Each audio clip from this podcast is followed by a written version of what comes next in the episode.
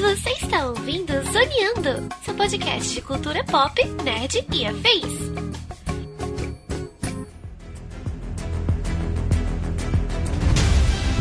E começa mais um Zoneando Podcast, o seu podcast sobre cultura pop, nerd e afins, meus amigos. E aqui, host neste programa, aquele que hoje tem certeza absoluta que o bar do Ernie era um ponto de droga na Alameda dos Anjos, estou eu, Thiago Almeida.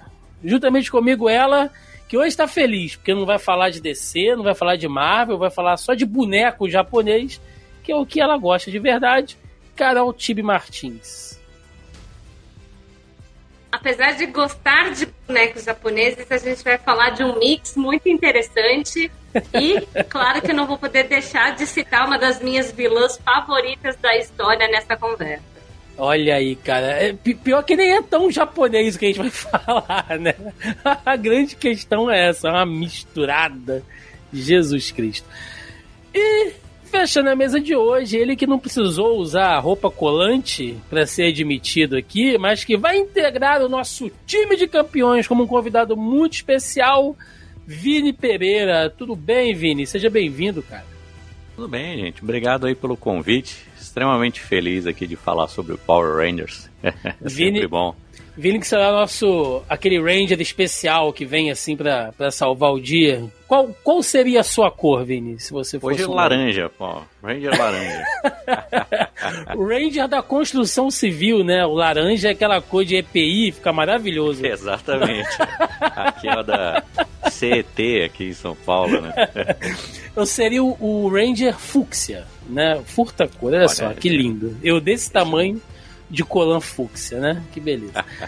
pois é, meus amigos, estamos aqui reunidos esta semana para falar finalmente, finalmente, vocês tanto pediram, a gente tanto prometeu nesse programa, na história desse podcast, chegou o dia de falar de Power Rangers. Pois é, a franquia que completa aí seus 30 anos, né, no, no momento que a gente grava este programa, tá na semana de lançamento aí do, do especial da Netflix. E tem muita coisa pra gente falar, muitas uh, histórias de franquias e temporadas e coleções de bonecos e filmes, alguns bons, outros nem tantos, jogos de videogame, quadrinhos, enfim, é muita coisa pra gente falar no programa de hoje. Portanto, sem mais delongas e vamos ao cast. Gente, Power Rangers, né? É para mim uma, uma alegria, né? Finalmente estar tá falando sobre, sobre esse tema aqui, porque, como eu disse, a gente já está devendo isso há um tempo. A gente sempre fica prometendo, não, a gente vai fazer um programa de Power Rangers e tal, porque é, Tokusatsu, conteúdo, sabe, de série japonesa, a, anime também, se for pegar tudo isso, é uma coisa que eu gosto muito e nem tanto a gente tem oportunidade de falar aqui é, a gente acaba focando mais em conteúdo realmente ocidental, filme de super-heróis, bi e tal, é, é, cinema de maneira mais ampla, né? Mas uma coisa que eu gosto bastante, então eu fico feliz sempre que a gente tem a oportunidade de entrar nesses temas. E Power Rangers, ele, ele chega, pelo menos na minha vida, ali no, no já no começo, né, numa certa pré-adolescência, ali, meados da adolescência, que eu já tinha curtido uh, aquela geração de Tokusatsu na rede manchete, né? Tokusatsu que a gente não chamava de Tokusatsu, era série japonesa. E olhe lá, eu vim descobrir a palavra Tokusatsu na revista Herói, quando ela começou a ser publicada aqui no Brasil, lá nos finados, né, dos anos 90 e tal. Antes disso, gente, ninguém falava sobre isso, assim. A, a molecada falava da, da série japonesa lá dos super-heróis japoneses. Então, antes da gente entrar no tema diretamente, e eu não queria que fosse um programa muito. É, muito acadêmico, sabe? De Power Rangers. Tem um monte de canal aí no YouTube, tem um monte de podcast aí na Podosfera que é especializado em tokusatsu, anime, mangá, que já trataram sobre isso. Né? A nossa intenção hoje aqui é, além de fazer essa homenagem né, aos 30 anos, não é toda a franquia que consegue assim sobreviver por tanto tempo de maneira ativa, né, ativamente produzindo por 30 anos, não é todo mundo que consegue isso, fazendo por bem ou por mal. Então a gente tem que prestar a homenagem aqui, né? É, além disso, falar um pouco das nossas experiências, o que eu acho que é muito divertido. Então, vamos começar pelo Vini. É, como é que Power Rangers surgiu na sua vida? Vini, tu já curtiu os Tokusatsu? Você é, é, é, viúva da rede Manchete, como eu, da geração Manchete? Como é que, que isso entrou na tua vida? Olha, com certeza eu sou dessa geração, né? Que eu peguei todos esses Tokusatsu, como você mesmo disse, a gente chamava de séries japonesas na época, né? Era, só, era o único nome que a gente conhecia. Vi algumas delas até em estreia, né? Jaspion Changeman, uh. acho que eu não cheguei a pegar na estreia, mas Flashman, por exemplo, eu peguei na estreia. Ainda assisti reprise de Spectre Man ainda antes disso, então sou um cara que já curtia mesmo o, o Tokusatsu. E o Power Rangers, quando, quando começou a passar, eu já era até um pouquinho mais velho, na real. Né? Não tive aquela conexão imediata, por incrível que pareça né? Já estava entrando naquela fase ali que você começa, não, já estou um pouco mais velho para ficar curtindo essas coisas e tal. Mas acabava vendo, né? Falou, pô, agora entrou Sim. verde, olha só, ficou mais dramático e tal. Aí vi escondido. mas. Ninguém mas... se importava, mas a gente vinha escondido, né? Exatamente, todo mundo acabava vendo, né? Uhum. E, e, era um negócio que chamava muita atenção, né? Justamente por ter esse mix, né? Da, da, da coisa ocidental com, com oriental que ali na época era, era uma diferença muito gritante, né? Não só das imagens e tudo, porque a gente também não tinha TVs tão boas assim naquela época para notar Sim. a diferença de, de coloração e tudo, mas da, do tom mesmo da série, né? E o fato de ver a, a Rita Repulsa lá, que era uma atriz que a gente já tinha visto no Spilvan, no Jiraya, a gente sabia que tinha alguma coisa Sim. ali, mas até a revista Herói vi esclarecer pra gente, a gente só achava um negócio meio estranho, mas que era divertido ao mesmo tempo, Sim. né? Sim, eu, eu, eu tô fazendo algumas pesquisas aqui, né, que eu vou aproveitar essa, essa vibe de Power Rangers, e aí me deu vontade de produzir, falar alguma coisa mais uh, de Tokusatsu, né? Aí hoje, cara, eu fui rever os episódios de Changeman. E eu lembro que eu era maluco, né? Eu fiz meus pais comprarem a fantasia de, de Change Dragon, fui pra festinha do colégio, fantasiado e tal. Durou um dia, né? Porque eu rolava no chão com a fantasia que era feita num material de qualidade duvidosa. Obviamente que rasgou tudo, só ficou a máscara, a espadinha e o escudo. Mas mesmo assim, eu me diverti bastante. E olhando hoje, né, com o olhar de alguém mais velho e tal, eu entendo por que, que o, Thiago lá de 8, 9 anos ficou fascinado com aquilo. Porque era incrível, cara. Era um negócio que a gente nunca tinha visto, né? Você vê que era uma qualidade de produção diferente, uh, com muita explosão, muita cor e aquela pegada de monstro alienígena num design totalmente diferente do que a gente uh, via em em conteúdo uh, norte-americano, que era o que chegava aqui, né? Com muito robô e tal. Ali não, cara, você estava vendo assim monstros diferentes, uh, a questão das transformações e robôs gigantes. Né? Quando eu assisti, eu falei, mano, não tem como uma criança no, no, no final dos anos 80, início dos anos 90, olhar esse tipo de coisa e não ficar assim, fascinado com o que tá vendo. Você começou nessa época também, Tibi? Conheço o Tibi há 300 anos, eu sei que ela gosta de Tokusatsu, mas não sei como é que ela começou a curtir isso. Então, eu comecei um pouco nessa época, sou fã da. sou filha órfã da manchete também, né? e eu, eu não era muito, assim, é, aficionada no começo por Tokusatsu. Uhum. Eu assisti ali esporadicamente alguns episódios de Jaspion, vi alguns episódios ali de Changeman, mas eu tinha sequência, isso, né, um pouco já mais pra frente, eu tinha uma sequência que eu adorava assistir porque passava Kamen Rider RX, aí depois vinha Sailor Moon, aí vinha Cavaleiros do Zodíaco, né? Então eu já ficava na frente da TV desde o Kamen Rider assistindo tudo. É... Sei que não é um dos melhores Kamen Riders, né?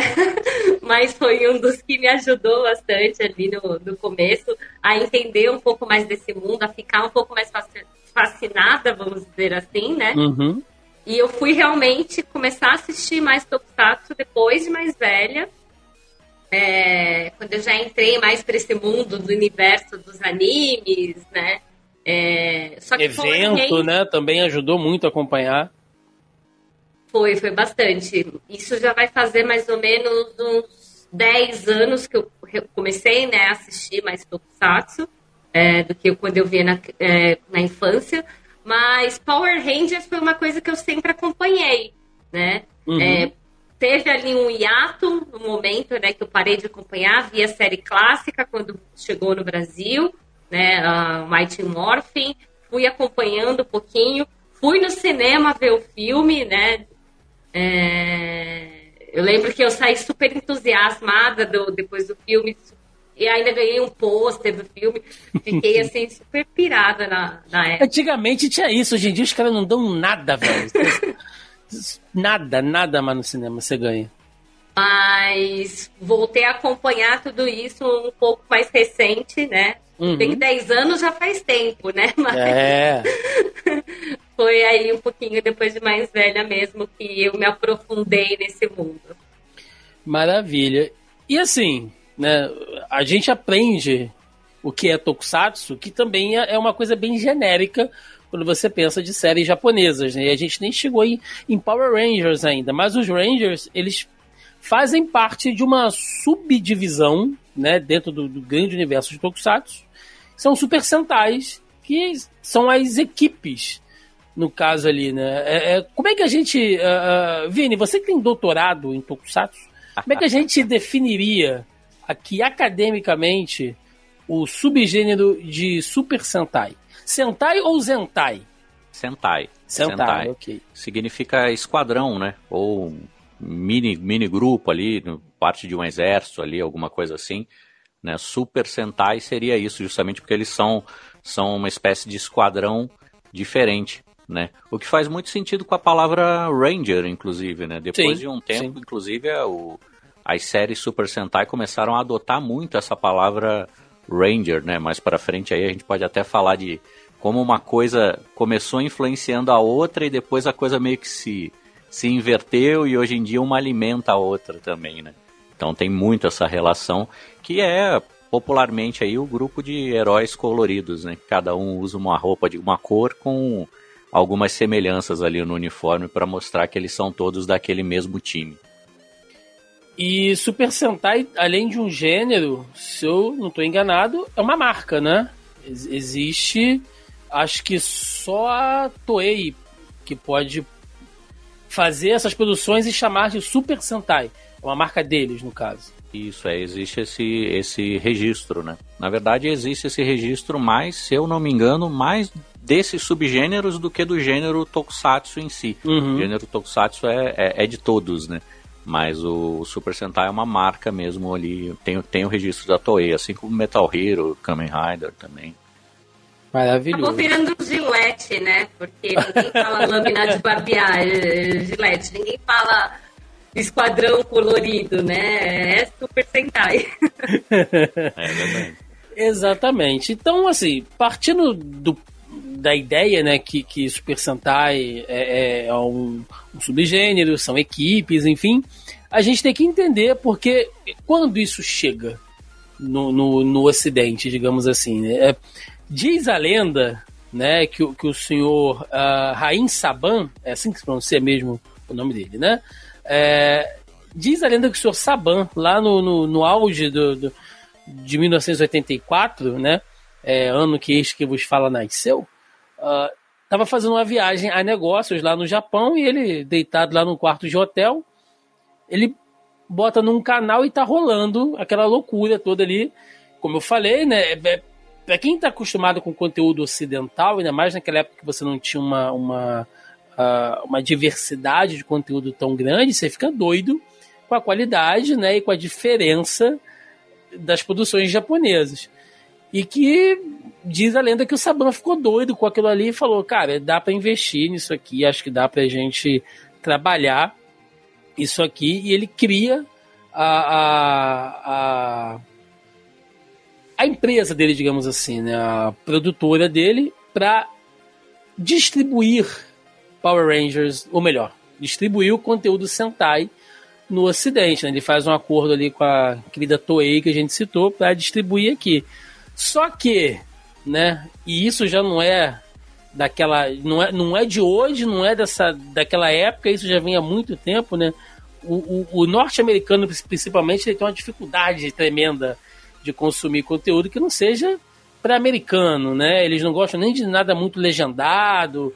Assim, você pega uma obra maravilhosa e aí o americano vai lá e estraga, fazendo uma, uma adaptação para ele, porque ele não pode assistir nada, né? Ele, é, ele não pode assistir nada que não seja do outro país. Logicamente que existem exceções, né, gente?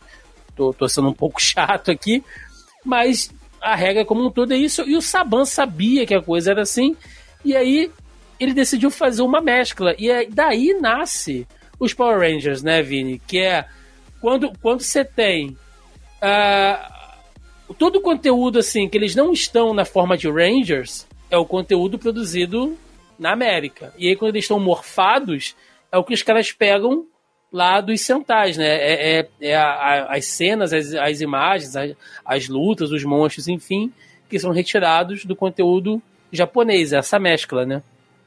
É, o Saban, é, eu vejo ele como um cara que ele, ele já tinha alguma, algum tipo de sintonia com essa ideia que o japonês tem de não, não, não entendam mal o que eu vou dizer, mas de, ele não tem medo do ridículo, vamos dizer assim.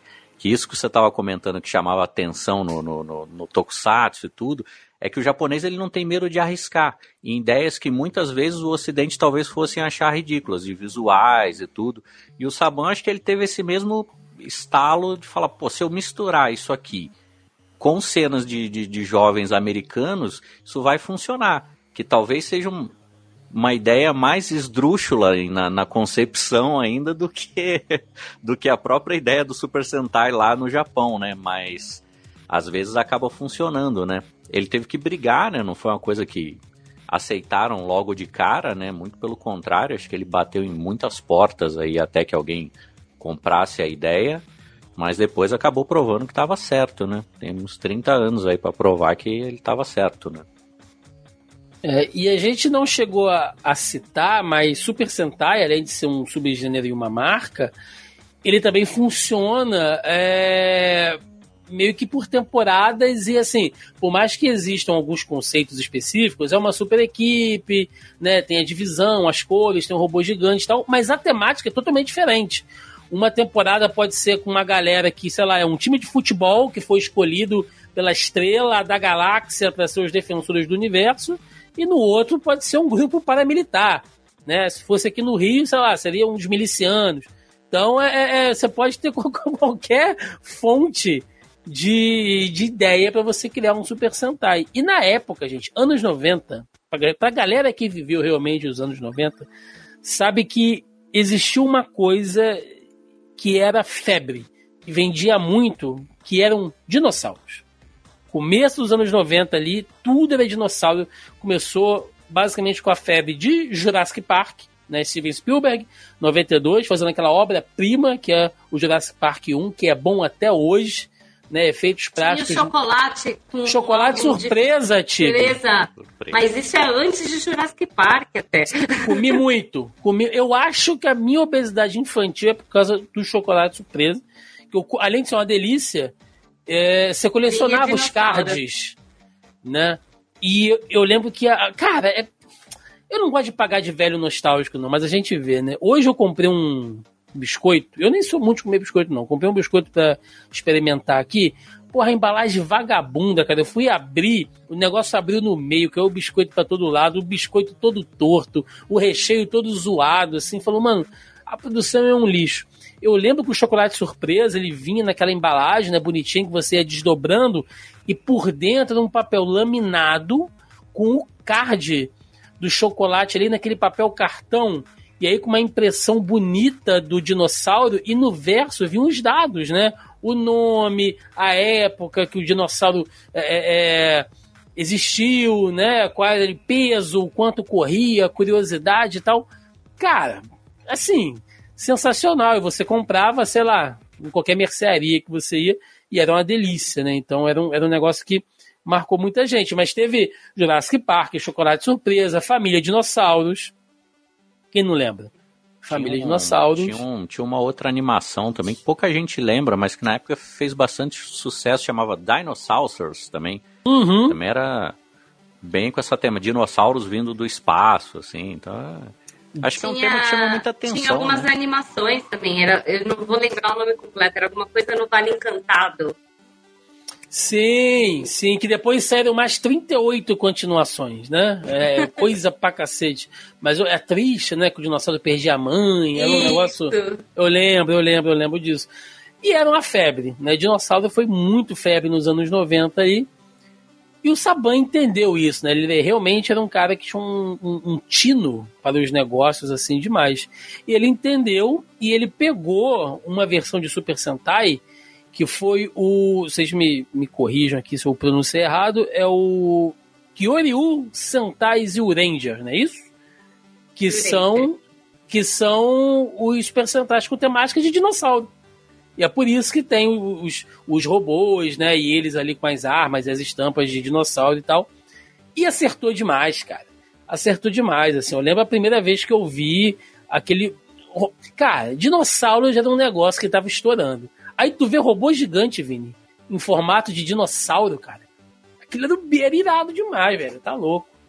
É, e eu acho que foi aí que a, a, a ideia colou, né? Porque ele tinha tentado antes com, com outro Super Sentai que chama Bioman, né?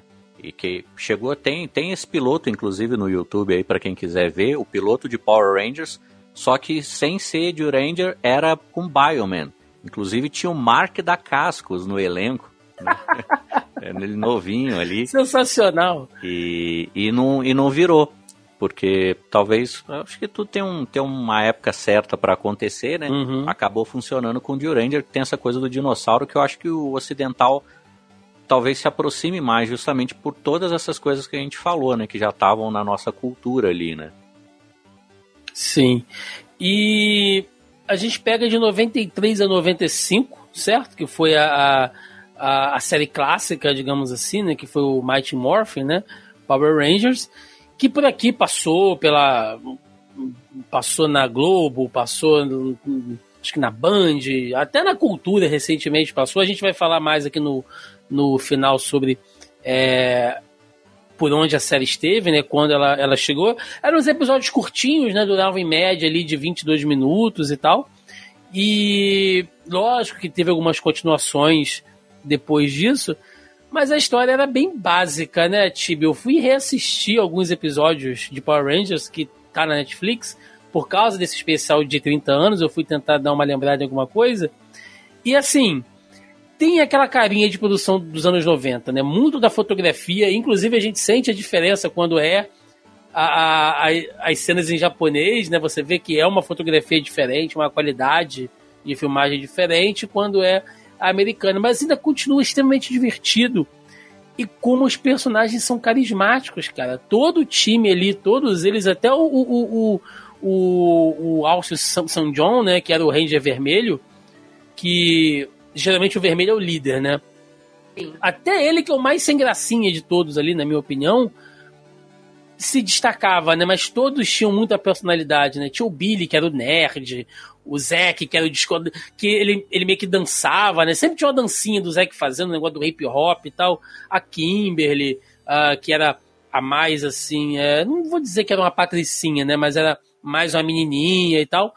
Aí depois entra o Jason, que era o bad boy e tal. Cara, todo mundo tinha uma personalidade, né? Eu acho que, além do visual, é, o carisma dos atores ali, todos jovens, né, todos em, início de carreira, contou demais, Tibi.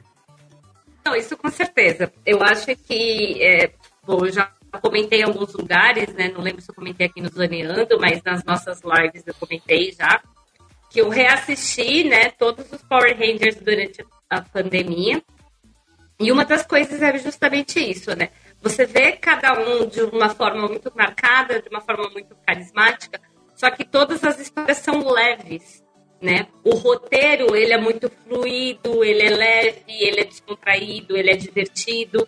E eu acho que isso foi uma das características que fez muita gente é, se apaixonar, né, pela série. Porque, digamos assim, vou abrir um aspas, você não precisa parar para pensar muito. Você assiste aqueles dois, 22 minutos, dá risada, se diverte, entendeu? E beleza, tem um plot, tem uma continuação, tem as coisas que você precisa ver sequenciado, né, para entender melhor. Mas se você perder um episódio ou outro, às vezes não faz tanta diferença, né? E, e isso que é legal, porque cada um tem o seu estereótipo, que eram estereótipos muito marcados naquela época, né, do, dos anos 90 ali. É, mas não que sejam estereótipos vistos de uma forma ruim, uhum. né? E você vê que continuando isso, cada um tem sua marca, cada um tem sua forma de, de ver, mas não é porque, por exemplo, o Billy é um nerd que ele sofre bullying, que ele é, é negligenciado, que ele é zoado, né? É, você vê que eles puxam um lado positivo do nerd, sim, né? Sim, sim. E ele faz parte daquela equipe, né? Então, ou seja, ele não é a, o isolado, o, todas aquelas características que muitas vezes a gente via dos anos 80, o nerd ser zoado, né? Sim. Então eles puxam a, a, a, Kimberly, né? Como você mesmo falou, a Patricinha. Mas não é a Patricinha snob, não, não, nojenta. Não. É, é, ela é vista de uma forma positiva. E eu acho que tudo isso foi uma somatória de fatores para o sucesso da, da franquia, Sim. sabe? Porque eles Sim. souberam trazer, puxar o melhor de cada estereótipo numa forma divertida, numa forma é, engraçada, numa forma leve de, de se levar ao longo dos seriados. Tem sim, né, seus personagens de alívio cômico, né, é, que, que, que, são clássicos, mas ao mesmo tempo, Book o School, por exemplo. Book o School, sensacional. mas é, na, algumas coisas podem parecer, digamos assim, ridículas, mas são extremamente divertidas. Sim, sim. É, o próprio ambiente, né? Porque tudo se passava em Alameda dos Anjos, né? Que seria ali um, um, uma espécie de adaptação para Los Angeles, né? De certa maneira. É... E o ambiente que eles ficavam, né? Hoje em dia eu fico zoando, né? Que, que eu falei até na abertura que, eu, que o bar do Ernie, né? Era um ponto de droga, assim, porque o Ernie tinha muita pinta de quem fumava um beckzinho, assim, né? Hoje em dia eu tenho certeza que ele batizava aquele suco ali, cara. Tenho certeza absoluta. Mas era um ambiente meio malhação. Vocês lembram no início como é que era? Era os jovens sempre numa lanchonete tomando um suco e, e, e alguém de skate, de bicicleta. Então você não precisava falar mas você sentia que era uma geração que eles estavam sempre assim, estudando, né? Eles falavam sobre escola e tal, não sei o quê, então você sabia que eles estavam estudando, praticava arte marcial, mas nunca de maneira violenta, então era sempre a coisa para fazer a defesa, enfim. E se alimentando bem, tomando um suco, fazendo um esporte. Cara, é muito educativo isso, mas sem ser uma coisa forçada, sem ser piegas, né? Sem precisar no final do episódio aparecer um Ranger e falar: Nossa, como um beterraba, que é muito bom, né, para você se tornar um Power Ranger. Não, cara, não precisa. Né? Em um determinado episódio, alguém vai pedir, me vê um suco de beterraba aí. Um, nossa, está muito bom e tal. E dali o cara vai lutar com o um monstro. E o moleque que está assistindo aquilo, ele já entuba aquilo, né? Falou, não, cara, isso, isso é muito educativo. E outro ponto que eu acho legal, e eu fui vendo depois, fui dando uma pesquisada assim nas outras equipes, né? Que tem um monte de equipe, um monte de temporada, é como Power Rangers, já nos anos 90, né, desde o início, hoje a gente está nessa discussão aí da questão da representatividade, né, de você fazer uma, uma, uma coisa bacana e um, e um conteúdo que abrace cada vez mais pessoas, né? Como Power Rangers é inclusivo, cara. Desde o início. Cê, olha a equipe original, Vini. Você tem o cara que é o americano normal ali, né? No, normal, americano default, né? mas até meio com a pinta é, é, é, um pouco diferente, porque não é o loiro dos olhos azuis. Mas você tem o cara negro, você tem a asiática, né? Depois você. O Tommy, ele tem uma pegada meio latina, com cabelo comprido e tal. Então, já era interessantíssimo isso. E isso se manteve em todas as temporadas. Eu aplaudo, cara, essa, essa iniciativa, essa visão que o Saban teve na época. E com a mesma naturalidade, né? Isso aqui é interessante, né? Todos esses elementos que foram sendo trabalhados desde o começo, assim como outras questões que tem, que tem se trazido para Power Rangers hoje em dia, tudo é sempre de uma forma muito natural, como você mesmo falou da, dessa parte do, do esporte, da, da alimentação e tudo, sem nenhum tipo de. Não sei se vou usar essa palavra de forma pejorativa, mas sem nenhum tipo de panfletagem, vamos dizer assim. Era. Ó, isso aqui está aqui, isso existe e é assim. E, tá, e todo mundo continua feliz do mesmo jeito. Então isso é, é, é um ponto muito positivo, né, da, da de Power Rangers, né? E, e, esse paralelo que você traçou com Malhação aí é interessante, porque eu sempre fico com essa dúvida, porque um pouco tempo depois que Power Rangers começou a ser exibido, veio Malhação. Então, eu ainda queria encontrar a pessoa que teve a ideia original de Malhação e falar, cara, sério mesmo que você não assistia lá? E você falou, pois se eu separar isso aqui e transformar numa novelinha? Porque os elementos são muito semelhantes, né? A primeira temporada de Malhação você tinha o Nerd lá, que era o, o Sim. Danton Mello, o outro cara praticava arte marcial tal, então é bem Cara, eu nunca mesmo. fiz essa referência, minha cabeça agora aqui, ó. Puf, explodiu. que, você imagina a galera morfando dentro do Projac, né, cara? Que, como é que seria maravilhoso. Mas é, é bom, cara. Eu acho que é mais ou menos por essa linha de pensamento.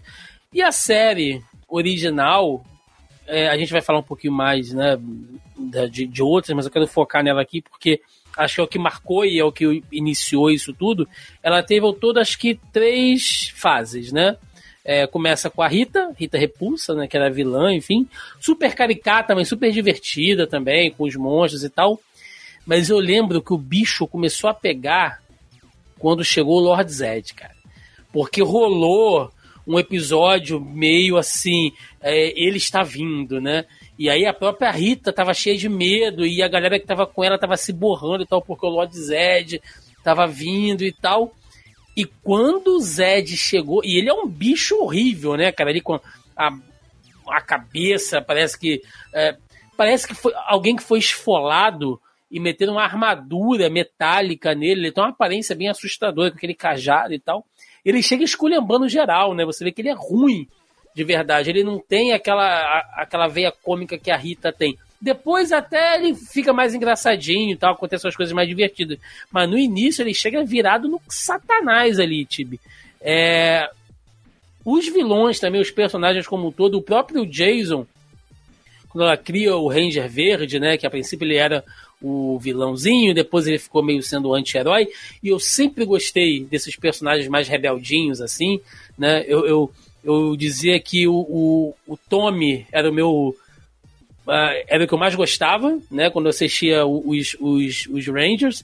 E quando eu, assisti, quando eu assistia o Cybercop, eu gostava do Lucifer. Que ele também chegava, é, resolvia o negócio, entendeu? Mandava geral a merda e saía e, e, e, ia embora. Aí eu ia assistir Cavaleiros, eu gostava do Ikki, que era não, é, é, todo mundo assim, era era o pessoal que era poucas ideias, manja. Os revoltados. Eram os revoltadinhos, e eu me divertia muito. É, já na terceira fase, eu já não curti muito, mas essas duas fases iniciais, Chibi, eu vi demais, cara. Isso aí para mim foi o auge, assim, para quem acompanhou pouco, né? Pra mim foi o auge, cara. Lord Zed, Rita Repulsa, pô, dois vilão, vilãzaços, né? Ali. Lord Zed ele acaba sendo um dos principais vilões do, de Power Rangers até hoje. É, não só pela importância que ele teve lá em Morphin, entendeu? Mas é, ele aparece em diversos cenários depois disso, inclusive, né? já dando um spoiler do, do, do, que vem pela frente, né? Ele vai ser um dos próximos grandes vilões novamente da próxima, da próxima temporada de Power Rangers. Maneiro. Então, o Lord Zed vai voltar. Mas isso quem acompanha já sabe. o Lord Zed, desculpa te interromper, o Lord Zed é uma espécie de Freeza, né? Um dos primeiros vilões ah, de uma franquia que marcou e, e fica voltando toda hora e a galera gosta dele. E, e, eu entendo sua paixão ali pelo, anti-heroísmo do, do, do Tommy, né? Porque ele, ele vem, é, ele entra na série, faz aquele papel de vilão, de anti-herói, antes de virar né, o próprio Ranger, digamos, do bem. E é, a franquia acaba tipo, revigorando com a entrada dele, né? Ele tem ali é, uma outra importância muito grande. Ele fez tanto sucesso, né? Que aí é, muitas coisas aconteceram por conta da presença dele. Então, tanto que é, ele volta como mais para frente ele volta, né? Como Ranger branco e se eu não me engano, é, já não é mais de Ranger, né, Vini? Já, já tinha mudado ali, né? É, ali, é. ali já a, o uniforme branco dele é baseado já num outro Super Sentai já. E se eu não me engano, é, no Japão troca, troca né, a, é outra pessoa que faz, que é outro personagem, e, e, no, e aí manteve ele. Ele foi o primeiro, vamos dizer assim, que se manteve, que teve essa passagem de bastão de, de ser um Ranger e virar outro Ranger. Né? É, e tem, tem até uma coisa, tem uma coisa curiosa, eu tava vendo recentemente por conta do, do, do, do meu trabalho também, porque eu gosto também, obviamente. Uhum. Tava vendo uma das últimas entrevistas que o Jason David Frank deu em vida, e, e ele comentou que quando o Tommy saiu de cena, né, porque o Tommy fica uns episódios sem poderes, que ele não voltaria mesmo. Ali seria o, o, o fim do, do, personagem. Ele já estava até sendo escalado para uma outra série e tudo. Uhum. E começou a chover carta e telefonema na, na Fox, porque os pais queriam que a Fox arrumasse uma solução para isso, porque as crianças estavam desesperadas, porque o Tommy foi embora e eles não sabiam o que tinha acontecido e que ele precisava voltar. Aí ele foi contratado novamente. Será que meu pai estava no meio dessa galera? Meu pai devia estar no meio dessa galera aí, cara. Você foi um dos que ficou triste. Provavelmente. Chorou junto com Kimberly quando, quando ele louco. foi embora. Pode ser, pode ser. E aí é. você vê a força, né, do, do personagem, né? Exato. E, e é uma história, se você pegar, ela tem a continuidade, né? A gente falou que sai o Tommy, volta o Tommy, troca ali e tal, depois ele, ele, ele muda, é, os vilões vão evoluindo, enfim, né? Deixar a gente ficar falando só sobre o Mighty Morphin aqui, é, a, gravação inteira. Mas se eu não me engano, né, eu peço até a ajuda de, de, vocês, se a gente for pegar, a gente tem o Mighty Morphin, né, que é o original, que vai de 93 a 95. Aí depois a gente tem o, o Alien Rangers, que é de 96. Aí tem o Zell, que é de 96 também. O Turbo, que é de 97. E tem o No Espaço, que é 98. E aí aqui, né, nessa virada de 98 para 99, é o que a galera chama de final da era Zordon, digamos assim né? Que, é que é o Zordon convocando ali a molecada. Então o Zordon é uma espécie de Batman, né? Ele pega adolescente e bota para trampar e correr risco de vida com roupa colorida, né? É isso que, que o Batman e o Zordon estão meio nessa, nessa vibe. É, e aí depois a série entra no esquema é, de Super Sentai japonês. Né? Tudo se passa, teoricamente, numa mesma cronologia, mas cada temporada é uma nova história, com, com se passando em um novo lugar, certo?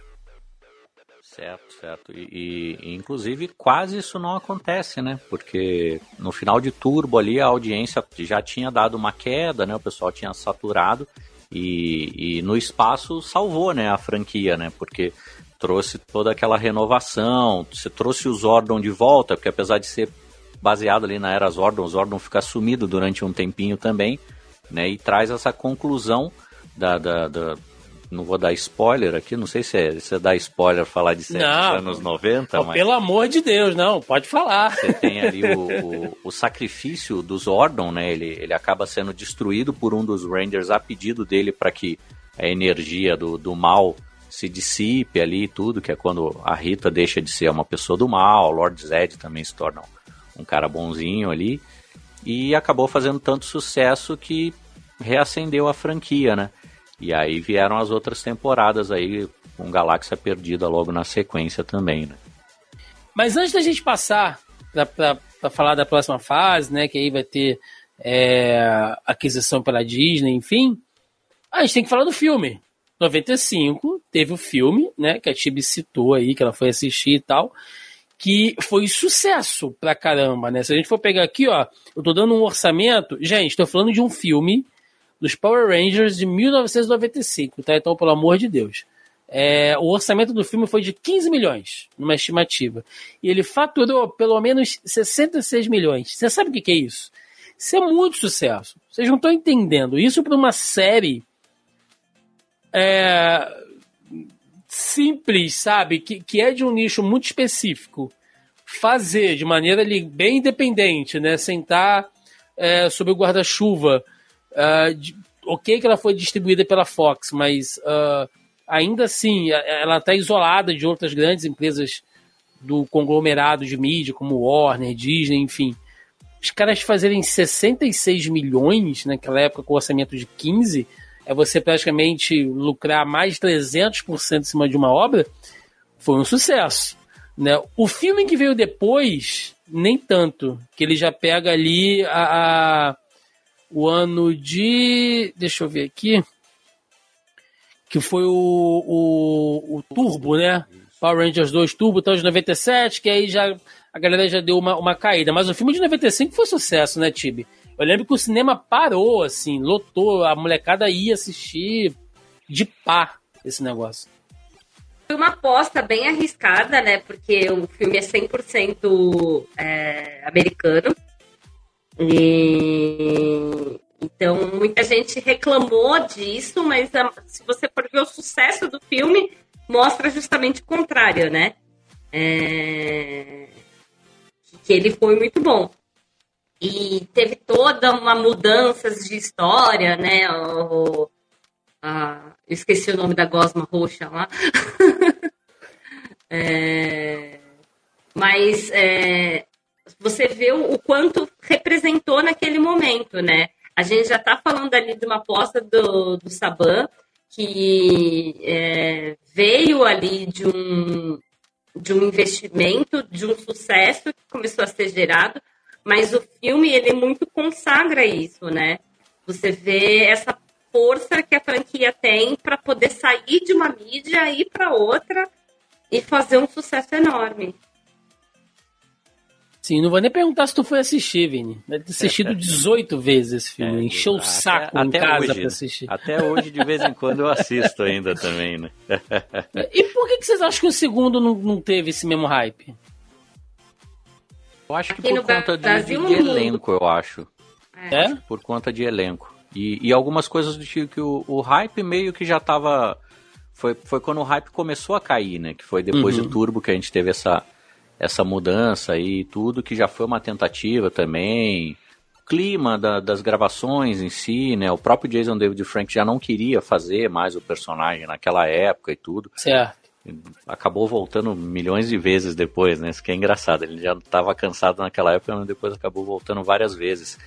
E mas curiosamente o filme Turbo tem coisas muito legais, né? Inclusive o Megazord do filme de Turbo é muito mais legal do que o do filme de 95, que eles tentaram fazer uma coisa com CGI ali.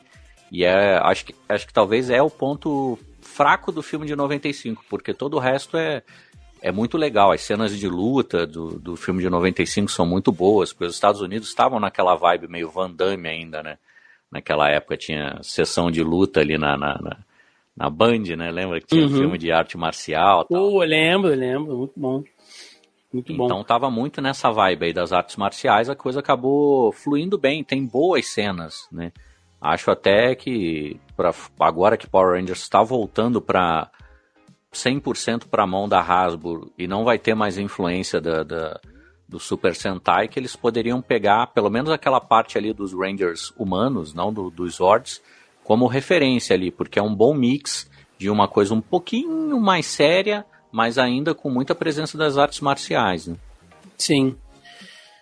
Também e aí outra gente... coisa no Turbo, né, que muita gente criticou e teve rejeição, porque um, um dos personagens ele era criança e aí ele virava adulto quando ele se transformava, né? E aí isso é, também foi um dos fatores, né, que nem o Vini falou, que estava ali num down. e muita gente criticou isso, sabe? É, o Ranger Azul, né? Eu tô vendo o aqui. O Ranger Azul. Era um é. molequinho. É, e assim, a gente não, não citou, mas é até uma das explicações, né, gente? É óbvio, porque como eram cenas dos seriados japoneses que eram inseridos no conteúdo norte-americano, por isso que haviam essas diferenças. Inclusive, a gente não citou aqui, mas a Trini, né, a nossa Ranger amarela, original, é, era um cara quando estava vestido, né? Tanto é que você vê que tem uma diferença de uniforme entre o dela e o da Kimberly, que a Ranger rosa tem uma sainha e a amarela não. E, gente, não tem seios, não tem a curvatura do corpo. É um, é um brother que tá ali, tá ligado? Então tem é. Uma, tem uma outra curvatura. É, né? é, não é bem aquela ali que vocês estão falando, né? E a atriz que nos deixou cedo, né? Infelizmente. Eu lembro que na época, quando isso foi falado, que houve a troca, né? Então o pessoal falou bastante na época. Morreu num acidente de carro, né, cara? Trágico pra caramba. A Tui, Tui, Tui Trang, né? Então, infelizmente, bastante trágico, né? Tem algumas tragédias aí ocorrendo pelos, pelos bastidores de Power Rangers.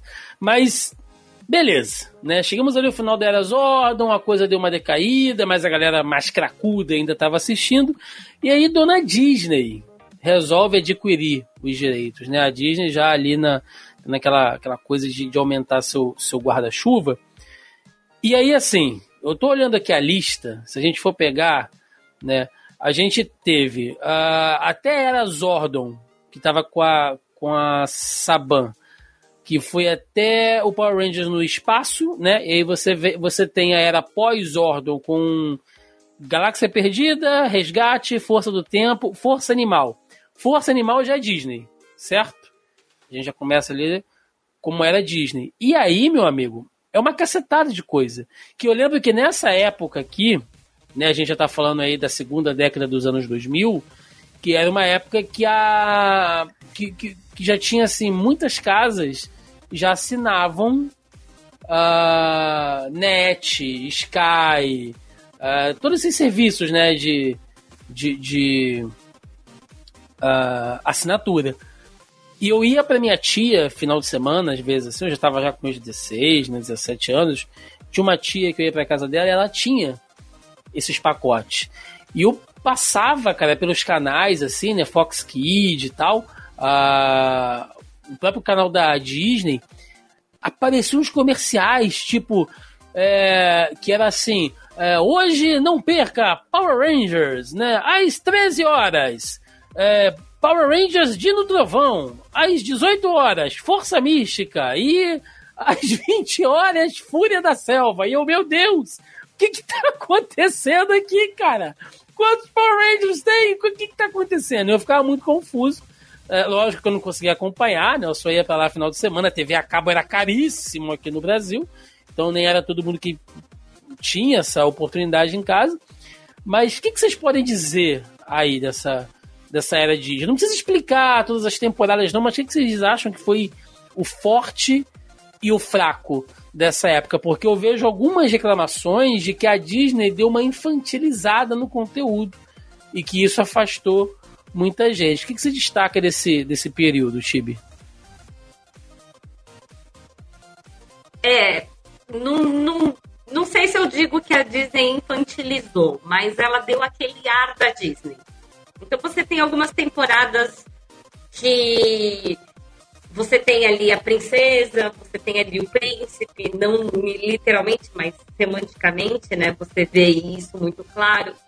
É, algumas coisas um pouco mais charmosas e musicais, né? É, também acabam entrando no meio da, das temporadas.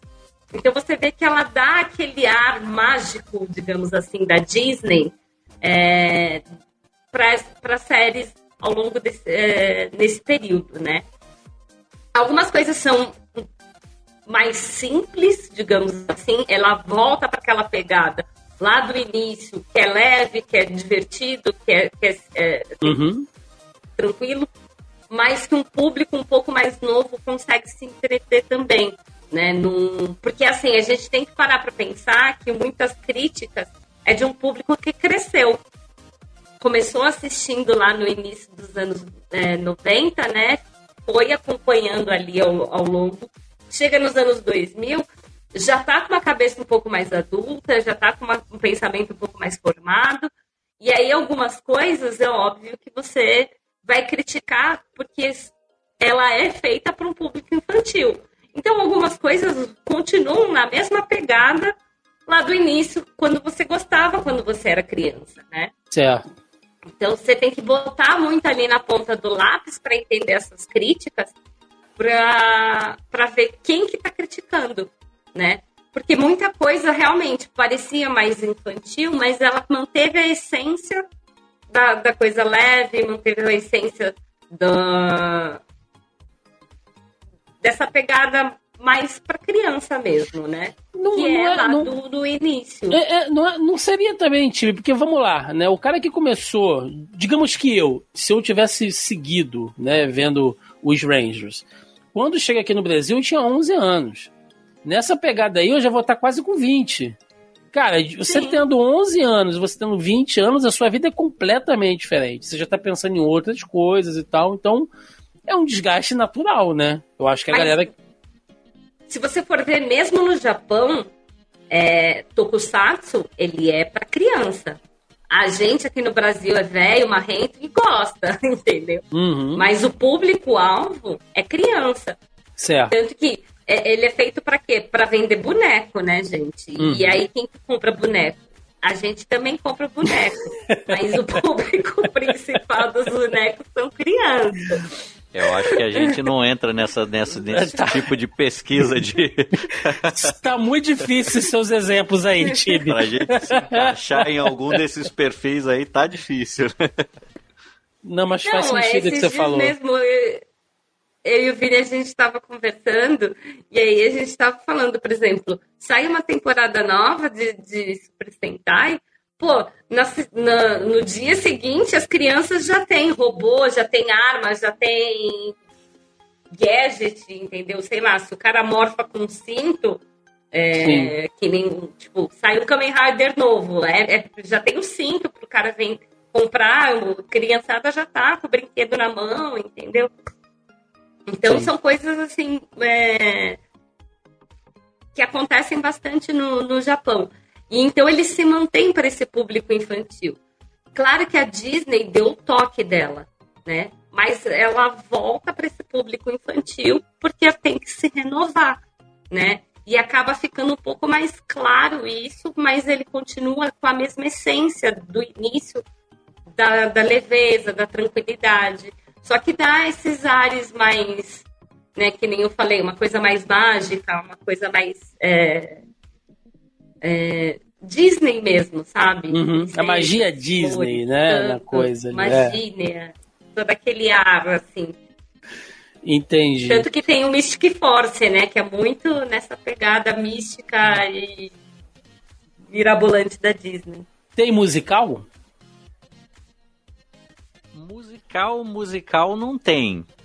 Mas é, é, eu, eu até ia comentar isso, que assim, eu sou muito suspeito para falar da, dessa era Disney, de, de, Power Rangers, porque a minha temporada favorita não tá ali, tá na, tá na, na fase que vem a seguir, uhum. mas uhum. muitas das temporadas que eu mais gosto são dessa fase. Então, a, as músicas são sensacionais, as músicas de abertura são aquelas músicas que nos três primeiros segundos de música você já tá feliz e você não sabe nem porquê. E isso é, é, é, é um ponto muito positivo, né? E eles, já de cara, eles, eles entraram com esse pé nessa parte musical, trazendo uma coisa muito mais feliz. Então, eu, eu gosto demais ali. O Mystic Force mesmo, que ela comentou, achei uma temporada sensacional. Duas das temporadas que as pessoas mais vêm falar para mim que gostam são dessa, dessa, dessa era, que é o Força Animal e o SPD, pessoal gosta muito, assim. São duas das temporadas que o pessoal cita demais. E, e, e, eu acho sensacional. Gosto muito dessa, dessa, dessa era. E foi nessa era que eles trouxeram o Tommy de volta também, né? Vendia eu, o trovão ali. eu fui olhar aqui, né, já que vocês citaram tanto, eu fui dar uma olhadinha nesse Power Rangers Mystic Force. Os brothers usavam capa, bicho. Porra, sensacional, assim. É, é, muito.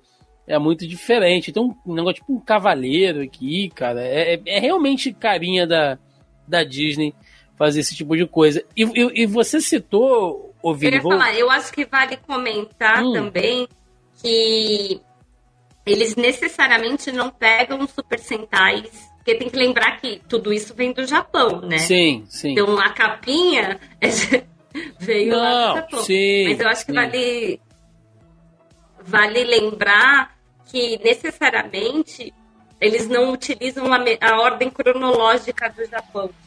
Né? Mas combinou então, muito com a Disney. Você vê, combinou bastante, né? Exatamente. Então a Disney soube escolher os Super Sentais que ela ia trazer para fazer a mistura com o olhar dela, né?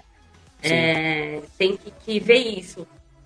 É só para fazer esse, esse, essa observação que não é a mesma ordem cronológica do que acontece no Japão nos Super Sentais. Sim, é bom, bom você fazer esse, esse apontamento.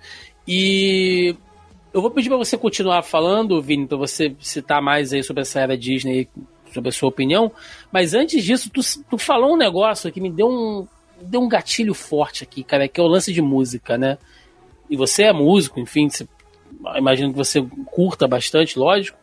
É, como a gente perdeu, e sempre que eu acompanho esses conteúdos de, de, de Tokusatsu, de Sentai e tal, eu, eu, eu lembro disso. Como é, a produção de conteúdo que a gente recebe hoje em dia perdeu essa característica musical de tema, cara.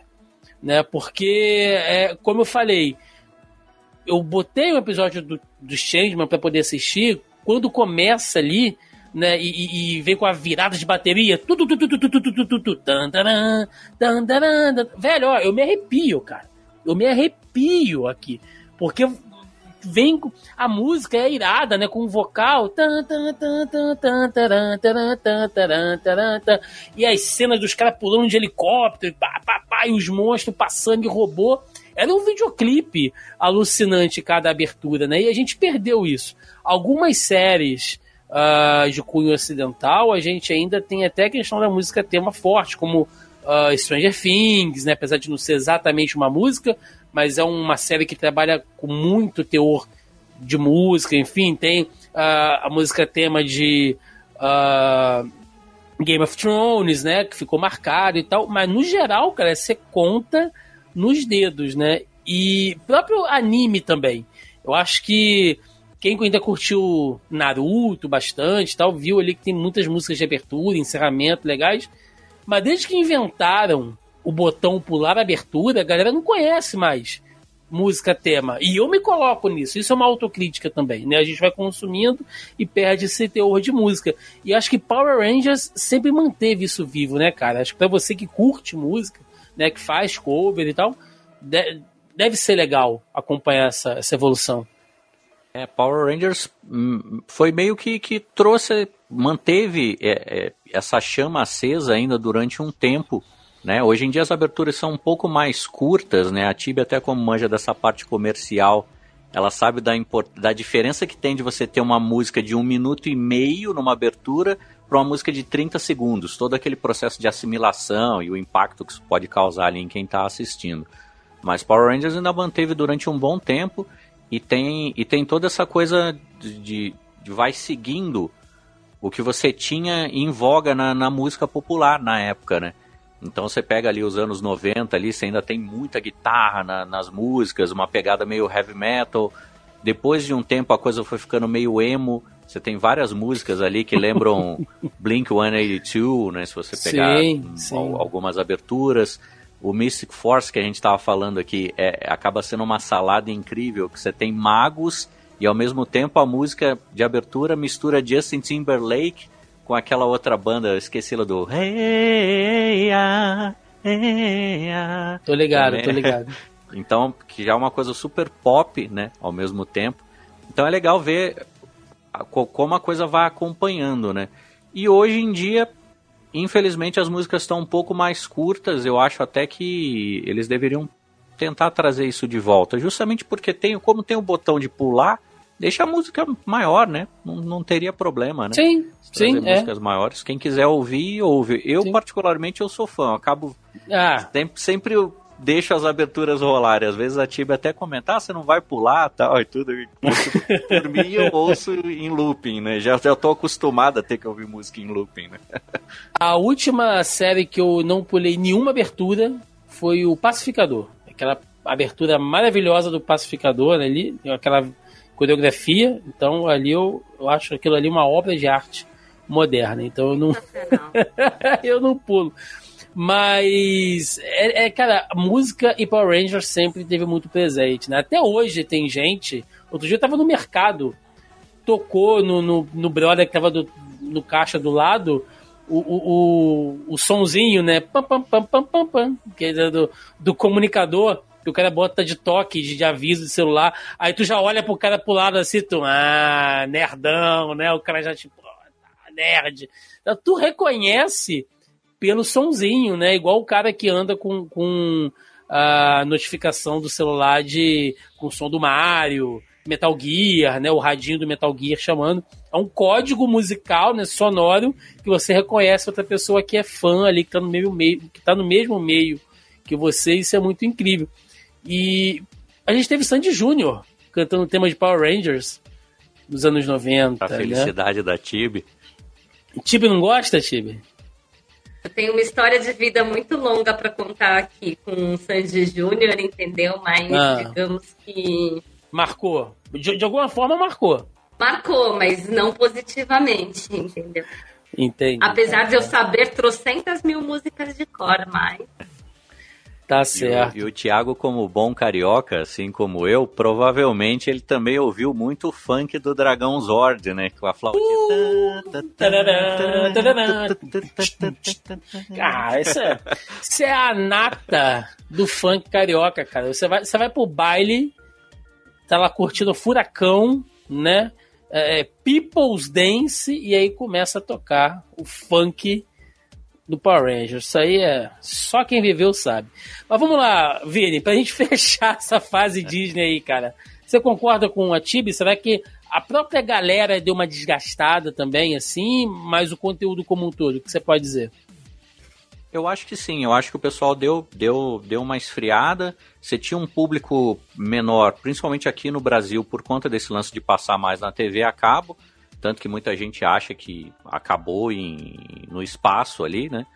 Porque uhum. não, não conseguiu acompanhar mais nada depois. E mas, mas eu acho que é, é uma era que ela alcançou um outro público. Talvez ela tenha perdido uma parte do público, mas ela trouxe pessoas novas e novas literalmente, novas de idade que é uma coisa importante, né? O que eu sempre falo, o Sim. mercado não pode se preocupar com a gente, né? Porque a gente tem menos tempo de vida do que a criança, né? Então, trouxe muita criança para para consumir o conteúdo de Power Rangers e isso eu, eu vejo até em shows, vendo a, a, a diferença de idade das pessoas que curtem determinadas fases de Power Rangers para outras fases, assim. Então, rolou esse lance do, do, do, cara que ficou adulto e queria que a série dele de criança também ficasse adulto, né? Sei lá, queria que o Power Rangers virasse John Wick, né? Maravilha. E aí, né, o mundo, gente, dá muitas voltas, porque em 2010, né, sendo mais preciso ali, em maio de 2010, o seu Saban readquiriu os direitos de Power Rangers. Né? A Disney já não estava mais muito interessada, teve uma queda de audiência, enfim, e ele readquire. E de novo, assim, é, eu vi um documentário sobre os, os Rangers, né? Vi algumas coisas assim. É, falando mais sobre bastidores da parte executiva, e aí uma galera falando que o Saban passou a perna em algumas pessoas e tal. Gente, esse mundo corporativo de produtores ninguém presta, tá? Vamos começar por aí. Se você for botar na régua ali, é, é, pra, é impossível você chegar onde esses caras chegaram sem pisar em algumas pessoas, tá? Não tô passando pano, tô sendo realista. Então, assim, quando eu falo que ele foi um cara uh, de sucesso, né? Quando eu falo que ele foi um cara visionário, um cara que acertou, eu falo no sentido de produto, né? Um cara que teve um tino comercial de produto muito bom, indiferente de qualquer erro que ele possa ter tido tanto na vida privada dele ou no relacionamento de outras pessoas. E quando ele readquire, né, ali os, os direitos, ele, ele, eu acho que ele olhou e falou: temos que voltar para as raízes, que é a pegada japonesa.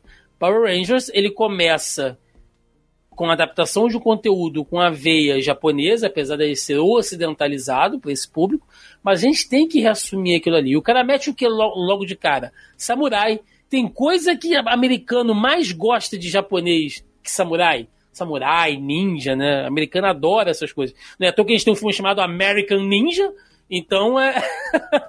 os caras... filme, inclusive. Sim, então você vê como é que os caras adoram essa, essa veia. Então, quando ele readquire, ele, ele vai por essa linha né, da, dessa nova fase dele. Ó, se eu pegar aqui, deixa eu falar rapidinho dessa que eles chamam de Neo Saban, né? New Saban. A gente tem Super Samurai, uh, tem o, o, Samurai, Super Samurai, Mega Force, Super Mega Force, Dino Charge, Dino Super Charge Tava meio sem ideia de nome o Saban também, né? Tem o Ninja Steel e o Super Ninja Steel. Então, basicamente, você tinha um nome e uma versão Super depois ali, que também contou, e aí você vê de novo como é que o cara era malaco, né? Contou o quê? De você começar a trazer gente das temporadas passadas e algumas participações especiais. Se eu não me engano, inclusive, foi nessa era que teve o Jiraiya, né? Meteram o Jiraiya ali numa, numa participação especial. Ninja Steel, é. Ninja Steel. Porra, cara. Ninja Até Steel. eu que não acompanhava mais fui assistir o episódio, porque tinha o Jiraiya. Eu sei que não era o Jiraiya, mas é, é enfim. Uh, essa fase trouxe muita gente de volta, Tibi? Você sentiu assim que teve uma galera que voltou e tal? Era meio que o retorno à origem, porque começou a trazer mais uma galera da antiga também, né? Participações especiais e tal. Eu acho que isso, que isso conta bastante. Eu acho que é assim, é, não posso afirmar se a galera voltou. É, a gente ainda continuava com esse problema, apesar de você ter muito mais acessibilidade de TV a cabo já nessa época né, do que você tinha antes, que era extremamente caro, extremamente difícil. É, muita gente. Ah, ainda tem o Power Ranger, né? Uhum. Mas é, eu acho que o foco sempre foi trazer novas crianças, né? Porque é esse o público que vai alimentar o fandom, né? É, a gente vê várias gerações acompanhando, mas você tem que ter sempre entradas de novas pessoas para continuar aquilo vivo. Não faria 30 anos de sucesso se você não tivesse uma renovação de público. Né? Lógico. Então, claro que tem gente que voltou a assistir porque é, achou as temáticas interessantes, está voltando porque era reencontros, sempre mexe, os saudosismos, né? Sempre mexe com, com o coração da gente. É, o Vini talvez lembre, eu não lembro, mas tem um episódio muito clássico, né? Que é o, o encontro de todos os vermelhos. Eu não lembro que, que era, foi. Qual Eternamente foi. Vermelho. É lá é. em Força Animal. Força Animal. E, e, então você vê, pega todos os Rangers vermelhos que tinham naquela época e colocam ali para para se reunirem, né? Para se reunirem, né? É... E aí que acontece? Tem muita dessa coisa que veio do Super Sentai, né? De ter esses reencontros. É, tanto que tem filmes no Japão que você reúne três, quatro franquias e põe todo mundo para brigar, né?